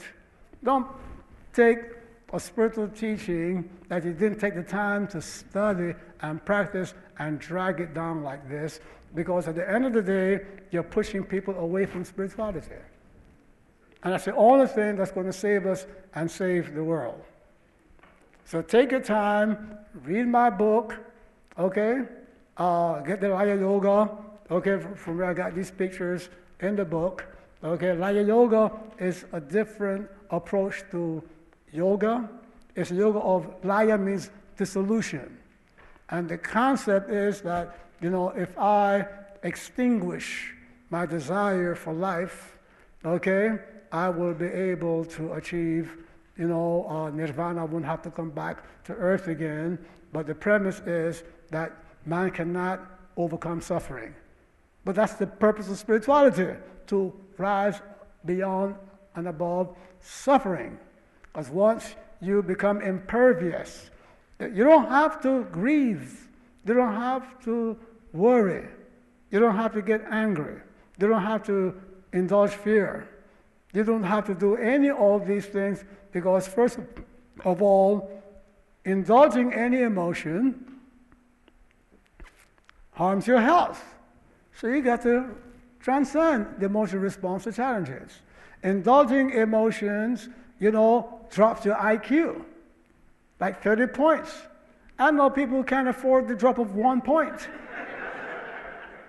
they are unsimple. So there is no reason for it. It doesn't make you any better. It doesn't help you to indulge in emotion. It is peace and calm that enables wisdom to rise into your mind and gives you the power to achieve. And gives you the strength to perform and gives you the power to achieve through spiritual power. And this is a beautiful gift to the world, this yoga system that has been hidden for over 25, 3,000 years, okay, by the invasion and destruction of ancient black India. The ancestors, I mean, the, the, the um, descendants of the Shamans are today the Dalit, okay, the Dravidians. Dravidian is a term like niggers. Right? They're the untouchables, meaning if, if, if a Vedantin Brahmin accidentally touches one of these black persons, he has to go and get purified. Because just the touch to be served by one of these people. And for yeah, these are people whose, whose job is to the most demeaning toileting, cleaning jobs and things like nature. And but when it came to the tantra practices, because these were single and married men, okay, looking to become divine by raising the kundalini through sex. So which were the women that they were after? I want to give you one guess. The Dravidian women. So, my beloved, reclaim your heritage. I'm not here to fight with the Hindus or whatever, okay? Um, how I know this to be true? Because all the mantras for each of those 14 um, chakras, I've been teaching and working with them for over 46 years in Set Society with my people. So we know in and out what each of every one of those mantras do, do because ancient Black India and ancient Egypt were sister civilizations. That the river, the same way that the river civilization, the same way that in Egypt we knew the power of the river as a means of building our civilization, they did the same thing in India. The Harappa was built at the, uh, along the, um, what's the name? Tigris? Uh, huh? The Ganges River, thank you thinking of, but in Mesopotamia, now we have the, um, the, in Mesopotamia, the black civilization, right? Also the Tigris rivers, the great rivers. Okay? The Europeans had great rivers, like the river, the, the Danube. They didn't build no civilization next to that. Okay? For the simple fact that they didn't have the way of awakening the prefrontal lobe which is the Ajna, the mantra Ong, which is the Ankh of Egypt. Ankh is not a cross. The cross is the metaphor for the mantra, the Heka Ankh. Herit is the mantra, the other mantra for the prefrontal lobe, which in Egypt becomes Heru. Eh? All right? So, uh, Kring the nirvana chakra for the destiny, okay, is Tasechrit in Egypt. So you have these, you know, carnate, you know, uh, knowledge. So by combining the two, sister civilization, you're able to learn about one from the other. You know, so by putting them together, we have enriched, okay, the, the knowledge. You see that, okay? And now we're also bringing in the Taoist life science. Okay? The Chinese have a problem with that. And I just want you to understand, right, that the, the, um,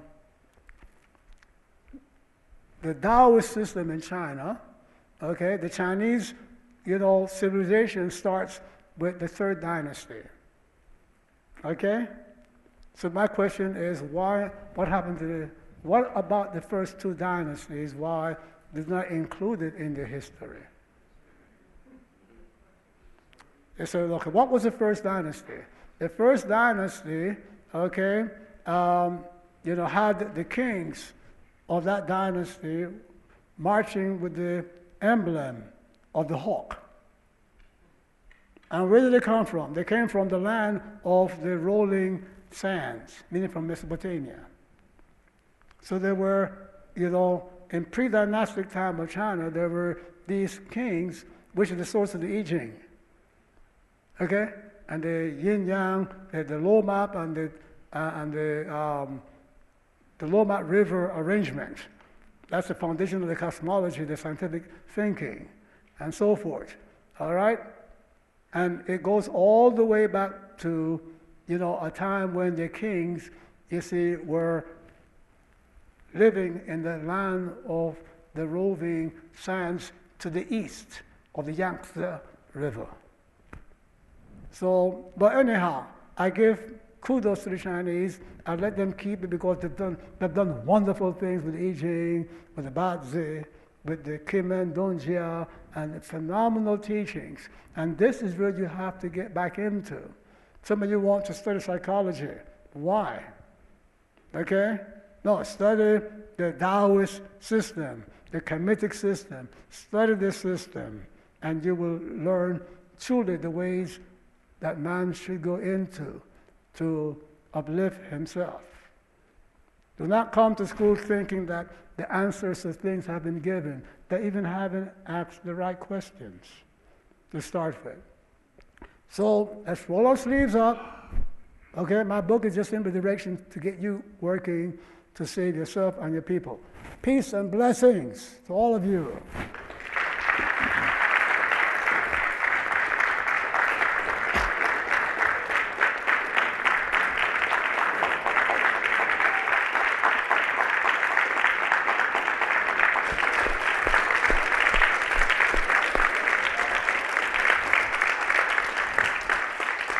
So we do have time for some question and answer. Make your way to the middle aisle if you have any questions.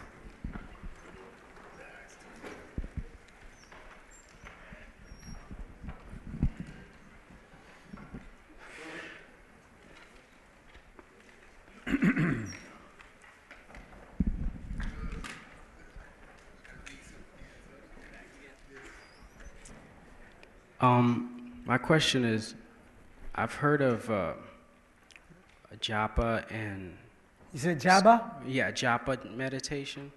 Oh, the- japa, Yeah, japa. japa, and uh, siddhis and stuff like that. Mhm, Can you can mhm. you explain like? Yeah. Okay. Uh, japa is nothing else but a constant repetition of a mantra, right? And, uh, and that's the meditation that was given to the commoner, quote, commoner, right? Maybe the person who, um, whose social economic situation didn't allow them to really study yoga, right? So he or she was told while you're going about your 12, 13 hours a day work in the fields or in the market, whatever, keep chanting the mantra. You know, so I will go through the whole day, Om Vanda Hum, Om Vanda Hum. That's japa, right? Okay? Uh, it doesn't work too well. It's best when you learn to meditate with the proper breathing, because when you are awake, japa is usually, it can be done in trance, right? But it's really for constant repetition, constant repetition. It's like a bicycle wheel turning so that you can't get something through the spokes. So if I constantly repeat something, right? Now the best way to do japa is mentally, because in men, only through mental work you can keep the sound going on the in breath and the out breath. See that? Okay? And then you want it to go into, when you're in meditation state, the brain is now moving at about uh, 7 to 13 beats per second. When you're awake, the brain is like 13 to 23 beats per second. So waking japa is not the same thing as meditation silent japa. You see? See these are powers, right? Psychic powers that come that can come from doing this work or any kind of meditation work. So don't do do you? So the japa is not like Well, the better and more effective ways of doing that. like the breathing, like you were Well, saying. in my book, I explain how to do the breathing. Okay. Yeah, in other words, if I'm not going to teach you, right, I say repeat the mantra over and over and over again for an hour or two, or, you know, repeat the mantra a hundred thousand times, and you're going to do that. But I'm going to teach you how to do the breathing, how to do the chanting.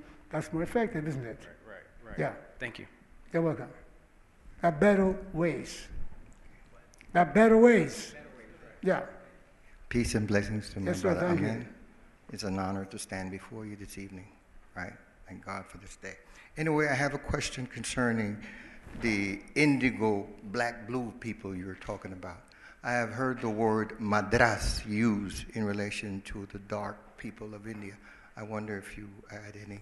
Well, that, that's what I'm saying. That they're so black that they have a bluish hue, right? Like you know, uh, some people here in Atlanta and, and people in Jamaica and but- but, uh, actually, uh, when you were back in Panama, you, I'm sure you were much darker than you are now. Yes. So was I. Yes, Okay, so that's yeah, sunburned people. Okay. Okay. Okay, thank you. You're most welcome. Hey, Shekhem. Uh, I wanted to ask if you could expand upon the practice for the, the talu, and uh, should you do it after you do the Ra Qigong to kind of tame down the. Yeah, the talu is to tame the fire down, right? If you do qigong or even martial arts, you know, work, and you feel very hyped up, you want to do the talu, meaning swallowing saliva, okay, for about 50 times. You see that slowly. That way it goes down and lubricates and, you know, rehydrates that area. Thank you. Yes, so you don't destroy the yin. Thank you. Greetings.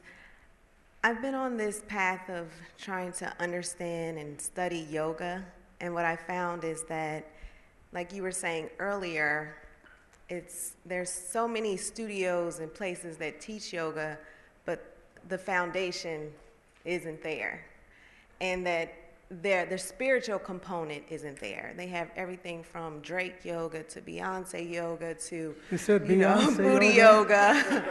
and I'm trying to go and practice mindfulness and clear my minds, but I can't do that with Drake in the background.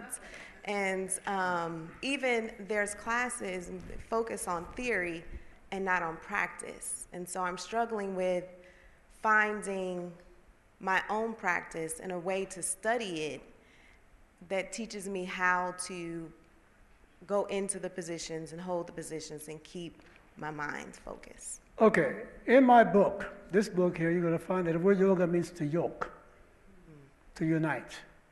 So there are many practices in yoga, but only one of the practices, you know, i- um, is yoga, and that's the samya, samya, samaya practice. Meaning asanas and pranayama are not yoga; they are adjuncts to yoga. You see that? Okay?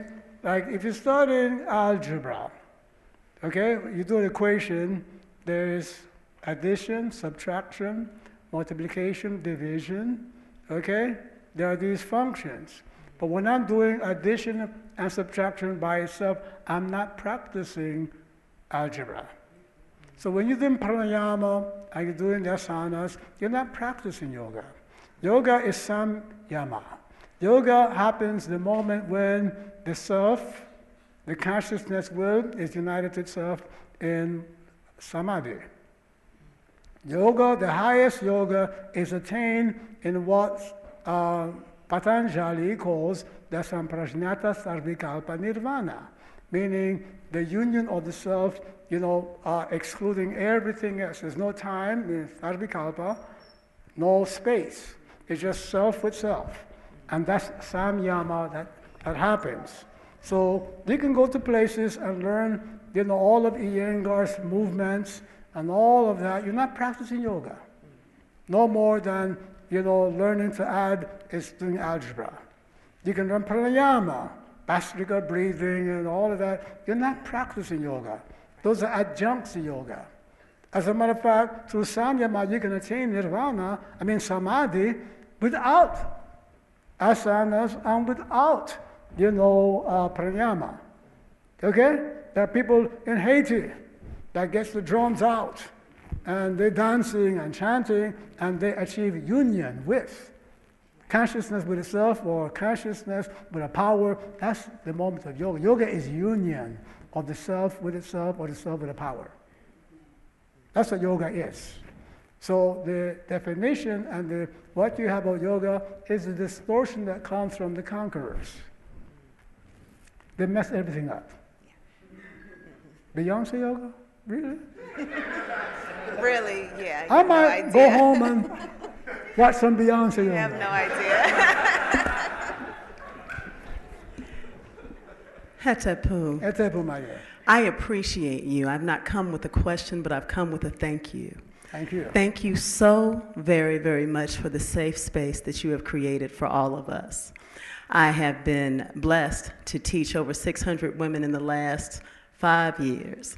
Wonderful. And I have been trying to get to the Ausar Auset Society in Atlanta, but consistently I'm teaching when they're teaching. And so finally last year we were afforded the opportunity to come. I was so pleased and so impressed at how well organized and how sincere the hearts of the people were there that I spoke to all of my students throughout the United States and I said, find an Ausar Auset Society near you and go to it. Every last one of my students came back with reports that they were overwhelmed at the integrity and the character that they found internationally. I have students all over the world, I have them all over the United States. We have been to places where my students were uh, mishandled. And so I'm very, very protective over them. Mm-hmm. But I want to thank you for the very safe space that you have created for all of them. I can come. I don't have to be anything but a student. And I'm grateful to be able to be a teacher that is an eternal master student. So I thank you for your legacy. I thank you for your life. I bring you greetings from Aris Latham. I just left him on yesterday. And he asked me to let you know how much he appreciates everything that you invested in him back in the 80s, that it has made him the great teacher that he is now. I am finishing my master's in. Um, which one of that one? Uh, science with him, with food sciences.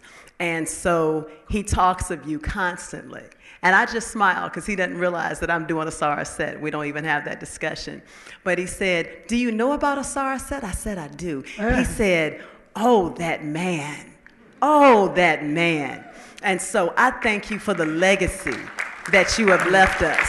Thank you for your life. Thank you for allowing the universe to use you and to channel through it. I want to give you all the thank yous that you have not received from people who have not yet figured out how to show the appreciation to you. Thank you so much. Thank you very much. Give my love to Aris. Indeed, I will. And um, the integrity and the safe space is an externalization of the teachings. Give thanks. It's not me, it's the teachings. Give thanks. Which means that you can take that with you any and everywhere you go Mhm. and recreate that safe Indeed. space Indeed. and that integrity. Indeed. Thank not you. the man, the teachings. Yes. Thank you very much. Indeed. Thank you. Hi, thank you again for the presentation. Um, I was hoping that you could uh, talk, a- uh, expound on um, the cultivation of the Auset faculty and mastery of trance in the context of the work that you laid out for, um, in, the back, in the back of the book, there's a program. You lay out like a program in the back of uh, Light on Yoga. Um, so if you could talk about a little bit more about mastering trance while going through that, as well as um, while doing the Ra initiation work. Okay. The set faculty, right?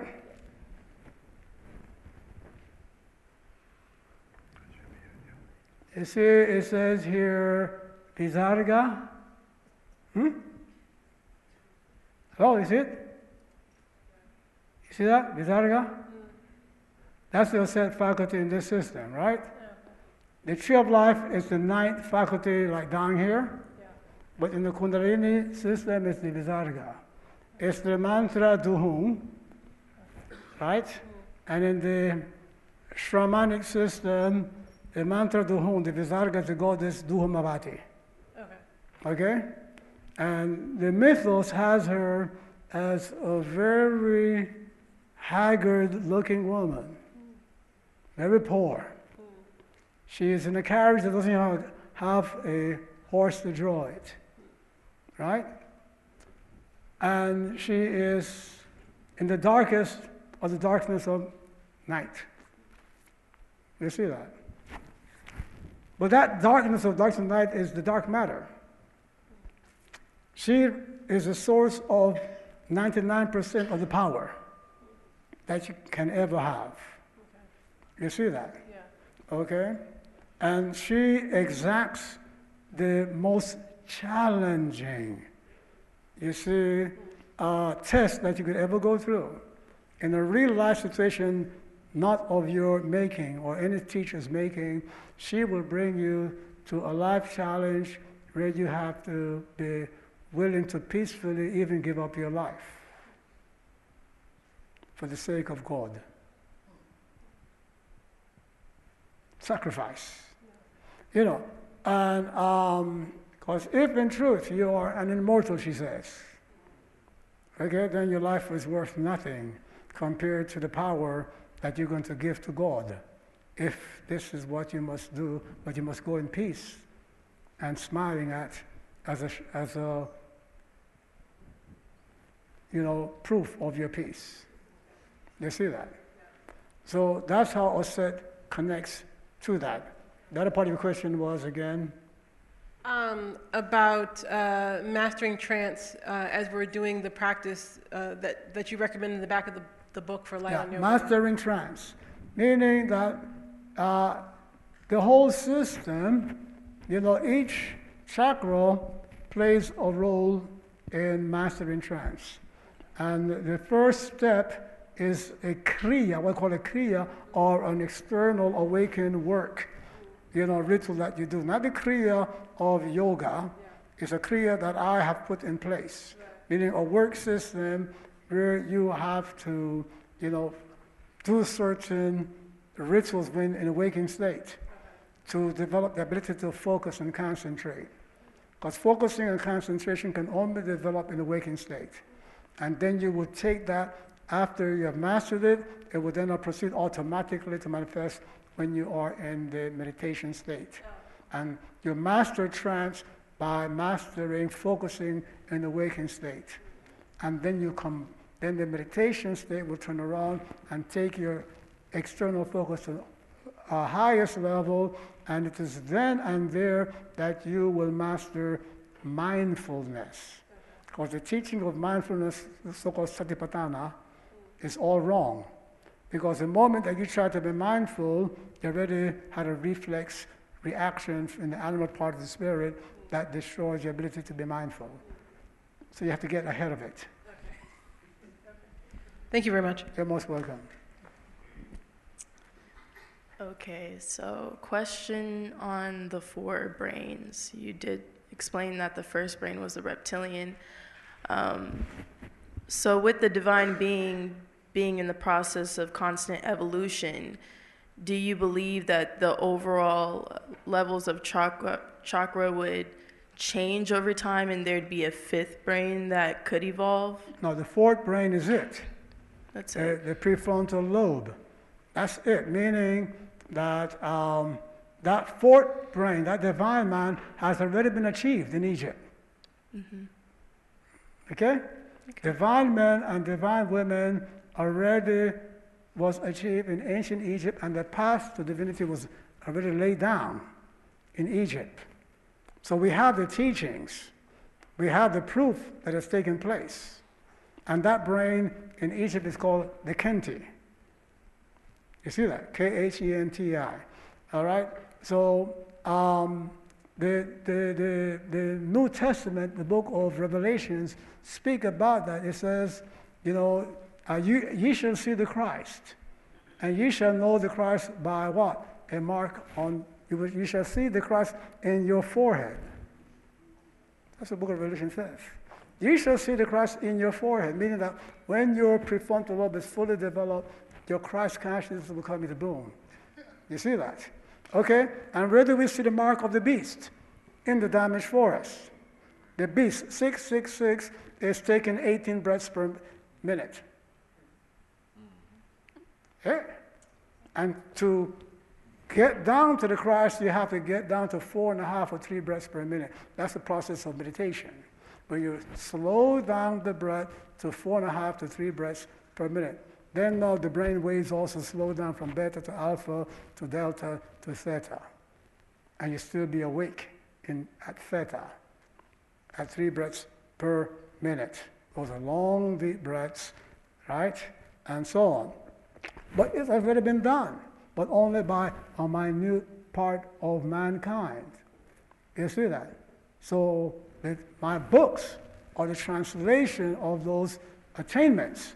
The white man in his museum, the Museum of Cairo, of Paris, in Italy, you know, the Field Museum in Chicago, the museum in England, they have thousands of records of Egyptian men and women that have already achieved divinity. It's, this is not a theory or speculation. They have the biographies of these men and these women and how they got there. But a society that is built on what? Conquest, domination, and exploitation, the most powerful weapon is what? Keeping you human. The Old Testament says, Know ye not that you are human? I mean, you're, you're a God. The Old Testament said, the Old Testament, and God said in Genesis, right, let us make man in our own likeness and image. They made a God. The New Testament says the problem with man is that is the human.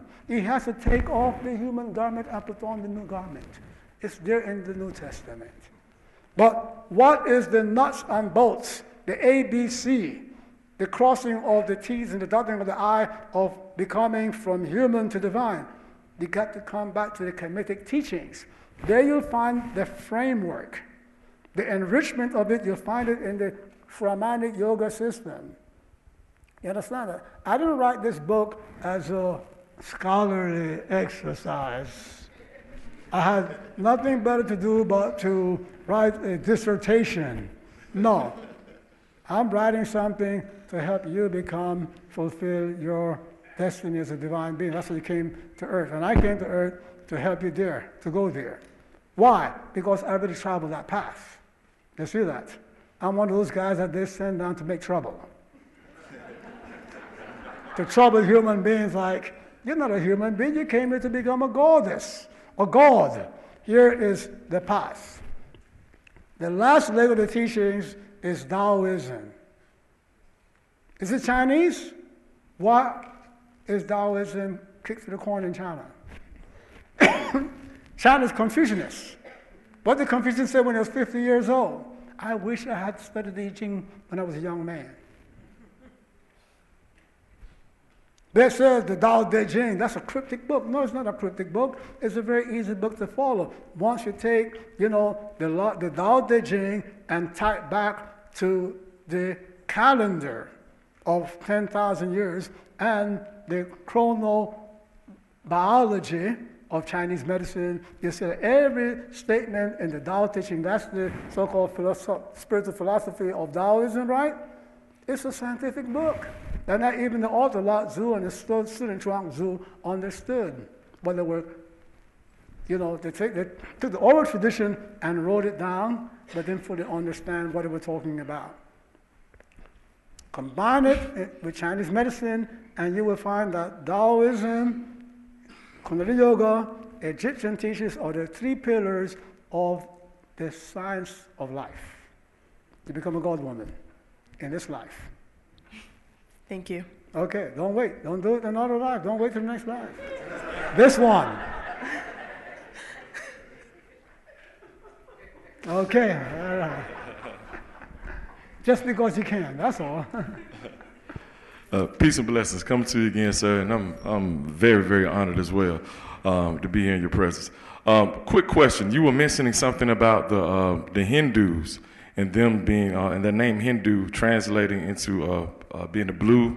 blue, blue like black. blue black people, Indigo. exactly, exactly. And I'm from Macon, Georgia. Um, I've been doing a lot of independent research on what we have called the Amogan Indian Mounds in Macon, it- which is about to become the first national park in Georgia. Uh, and it's a big deal down that way, and it's becoming a big deal nationally. All I wanted to know is this in my independent research for uh, indigenous people and the mound builders. Uh, does the term Indian, uh, in, in it referring to them being blue black people, refer to the people here in North America as well? Well, what happened was that when Christopher Columbus left, he was looking for a better route to India. Am I right? Looking for a shorter route to India. So when he arrived in the Americas, he thought it was India. So he called the people Indians. He was looking for the land of the indigo people at a time when, you know, uh, the Europeans no longer knew that, that, that Indian meant indigo, blue. So when he came here, the Caribs, who are very dark-skinned Indians, was the first person he met and totally exterminated. He thought that these, he thought it was in, in India. So he called the people Indians. But they're not the same people.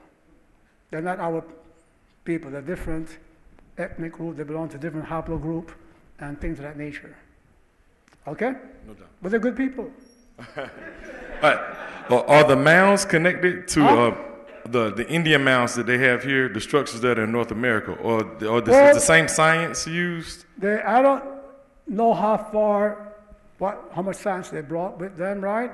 But the mounds, the people, that the mound builders, you know, the um, Sertima says that these were African people that mixed with the Indian people. So much more work needs to be done. That's right. Well, the Olmec part of that as well in Mexico, because what we, you know, what we call Mexico wasn't separate from America back in those days. Yeah, you follow what I'm saying? All the, the so-called Mexican people, the Indians, they live all up in America, what we call America today. People think that all the Indians. Of course, yeah, the Olmec, yeah, absolutely. You see it in the sculptures. That's right. Thank you, sir. Hey, Tepu, how you doing, bro? Yes, sir. Um, my question is, it's actually two questions, but it's kind of maybe the same. So, uh, my ancestors beckoned me to communicate with them, and uh, one of them is uh, one of my recently uh, transitioned cousins, and he said, "You're ready to come over here and, and talk with me, and I'm waiting on you." And I've been trying to meditate and go into deep trance and step outside of my of my flesh into my astral body to go and converse with them. And I was wondering wondering what um, the Kundalini yoga system could help me. I just can't figure out what it is. Everybody says they have their own way to step out and to, to travel into the inner planes and astral travel and so forth. And I'm just kind of like, I don't know if I'm scared or I'm just stuck or I'm not doing the right thing. Well, being able to take your consciousness into the inner realms will happen when you um, develop a certain proficiency in meditation. So you need to just simply forget about your intention, your goal, and meditate properly. You see that? My books, I have several books, right? What, what meditation. Okay, this book here. All right, do the meditations, right? And um, and eventually it will happen. Is that yeah? In the second volume to this book here, I might publish. There is a mantra that will enable people to communicate with their deceased ancestors, in- included in this book, for concern that many people want to jump to that and scare the hell out of themselves. I understand. Uh, second, the second part of my question was, um, And I'm serious. You can have a, you can have a frightening experience. Sure, I've, you I've had some myself. Yeah. um, the second part was um, in Samoa, where I'm, one of my, well, half of me is from. I, um, Is it Samoa? Samoa. Okay. hmm uh, South Pacific. Um, I don't know, uh, and I don't know if they have the history of uh, what the ancient practice is spirituality.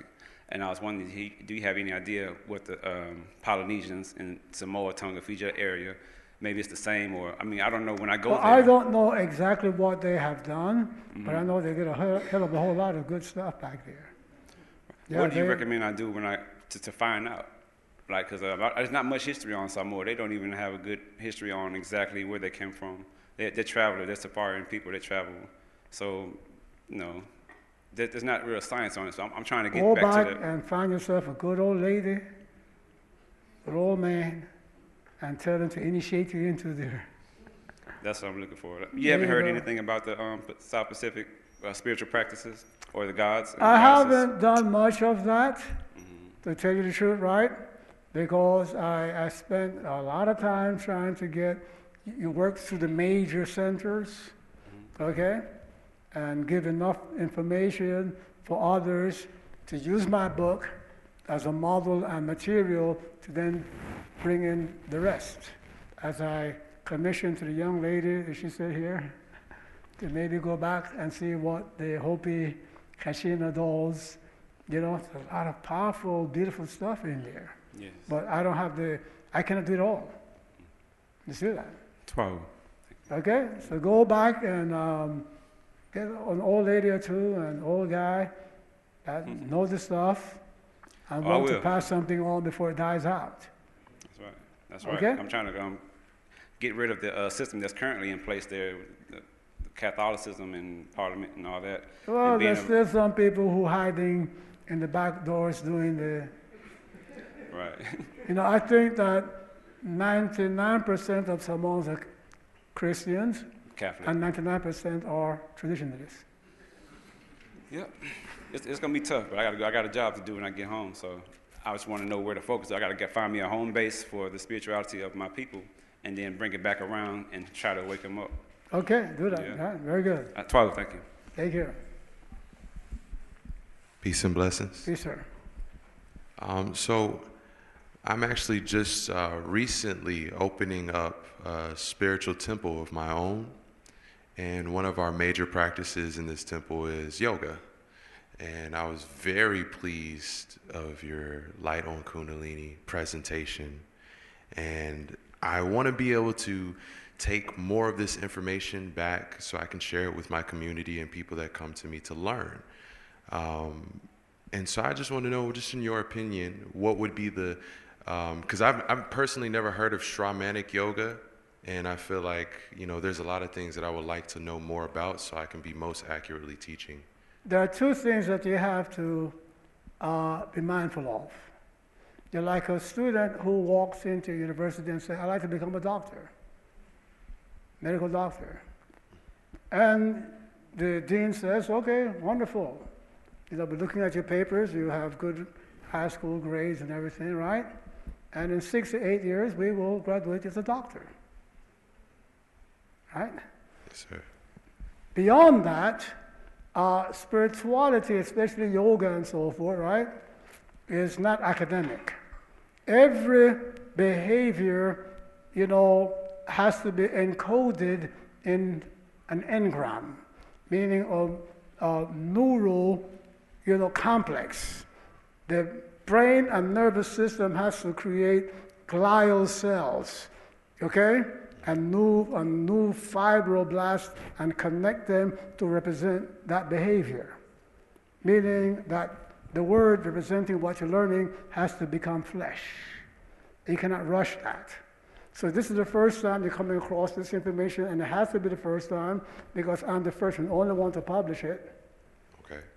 You know, give us just six to eight years before you start to try to teach it. This is not academic. You see that? You have to experience the inner world of an awakened ajna. You cannot do it intellectually. You have to experience, you know, the, the, the, the Herit chakra is connected now to an island. It's a mythos, but it's real. An island that is full of, you know, jewels and great wealth. You have to, if you're going to teach, you have to bring that island of great wealth into being. You see that? You have to experience the Nirvana chakra insight into your um, destiny and be able to lead others to identify their point in destiny and how to guide them through. There's so much that you first have to accomplish. You see that? You have to go through the laws. Okay? The manas is called the Antahkarana bridge because the manas, you know, when you go through the meditation and, you know, the, of the manas, you will then now find that it has to be put in a manner that it becomes automated. Why? Because your psyche works in an automated manner.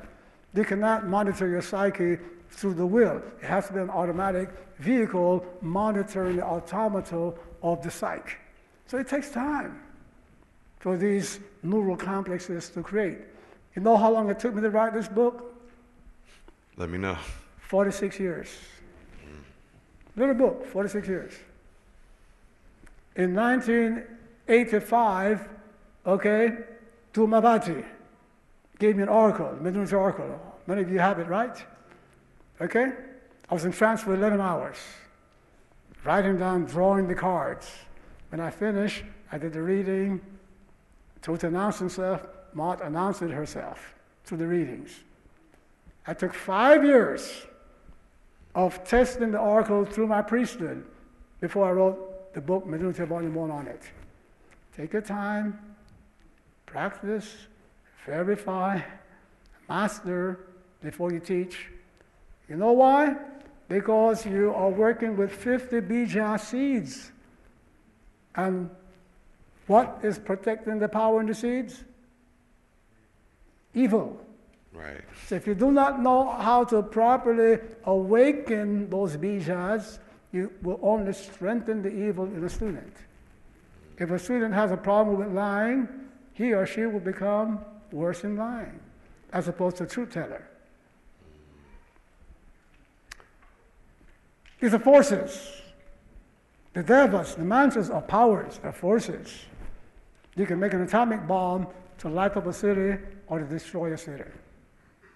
These are forces. So my book, you follow it, you'll be safe. That's why, that's the reason it took me 40. I wanted to verify what these mantras, because there are other mantras out there that will harm you. Right. Okay?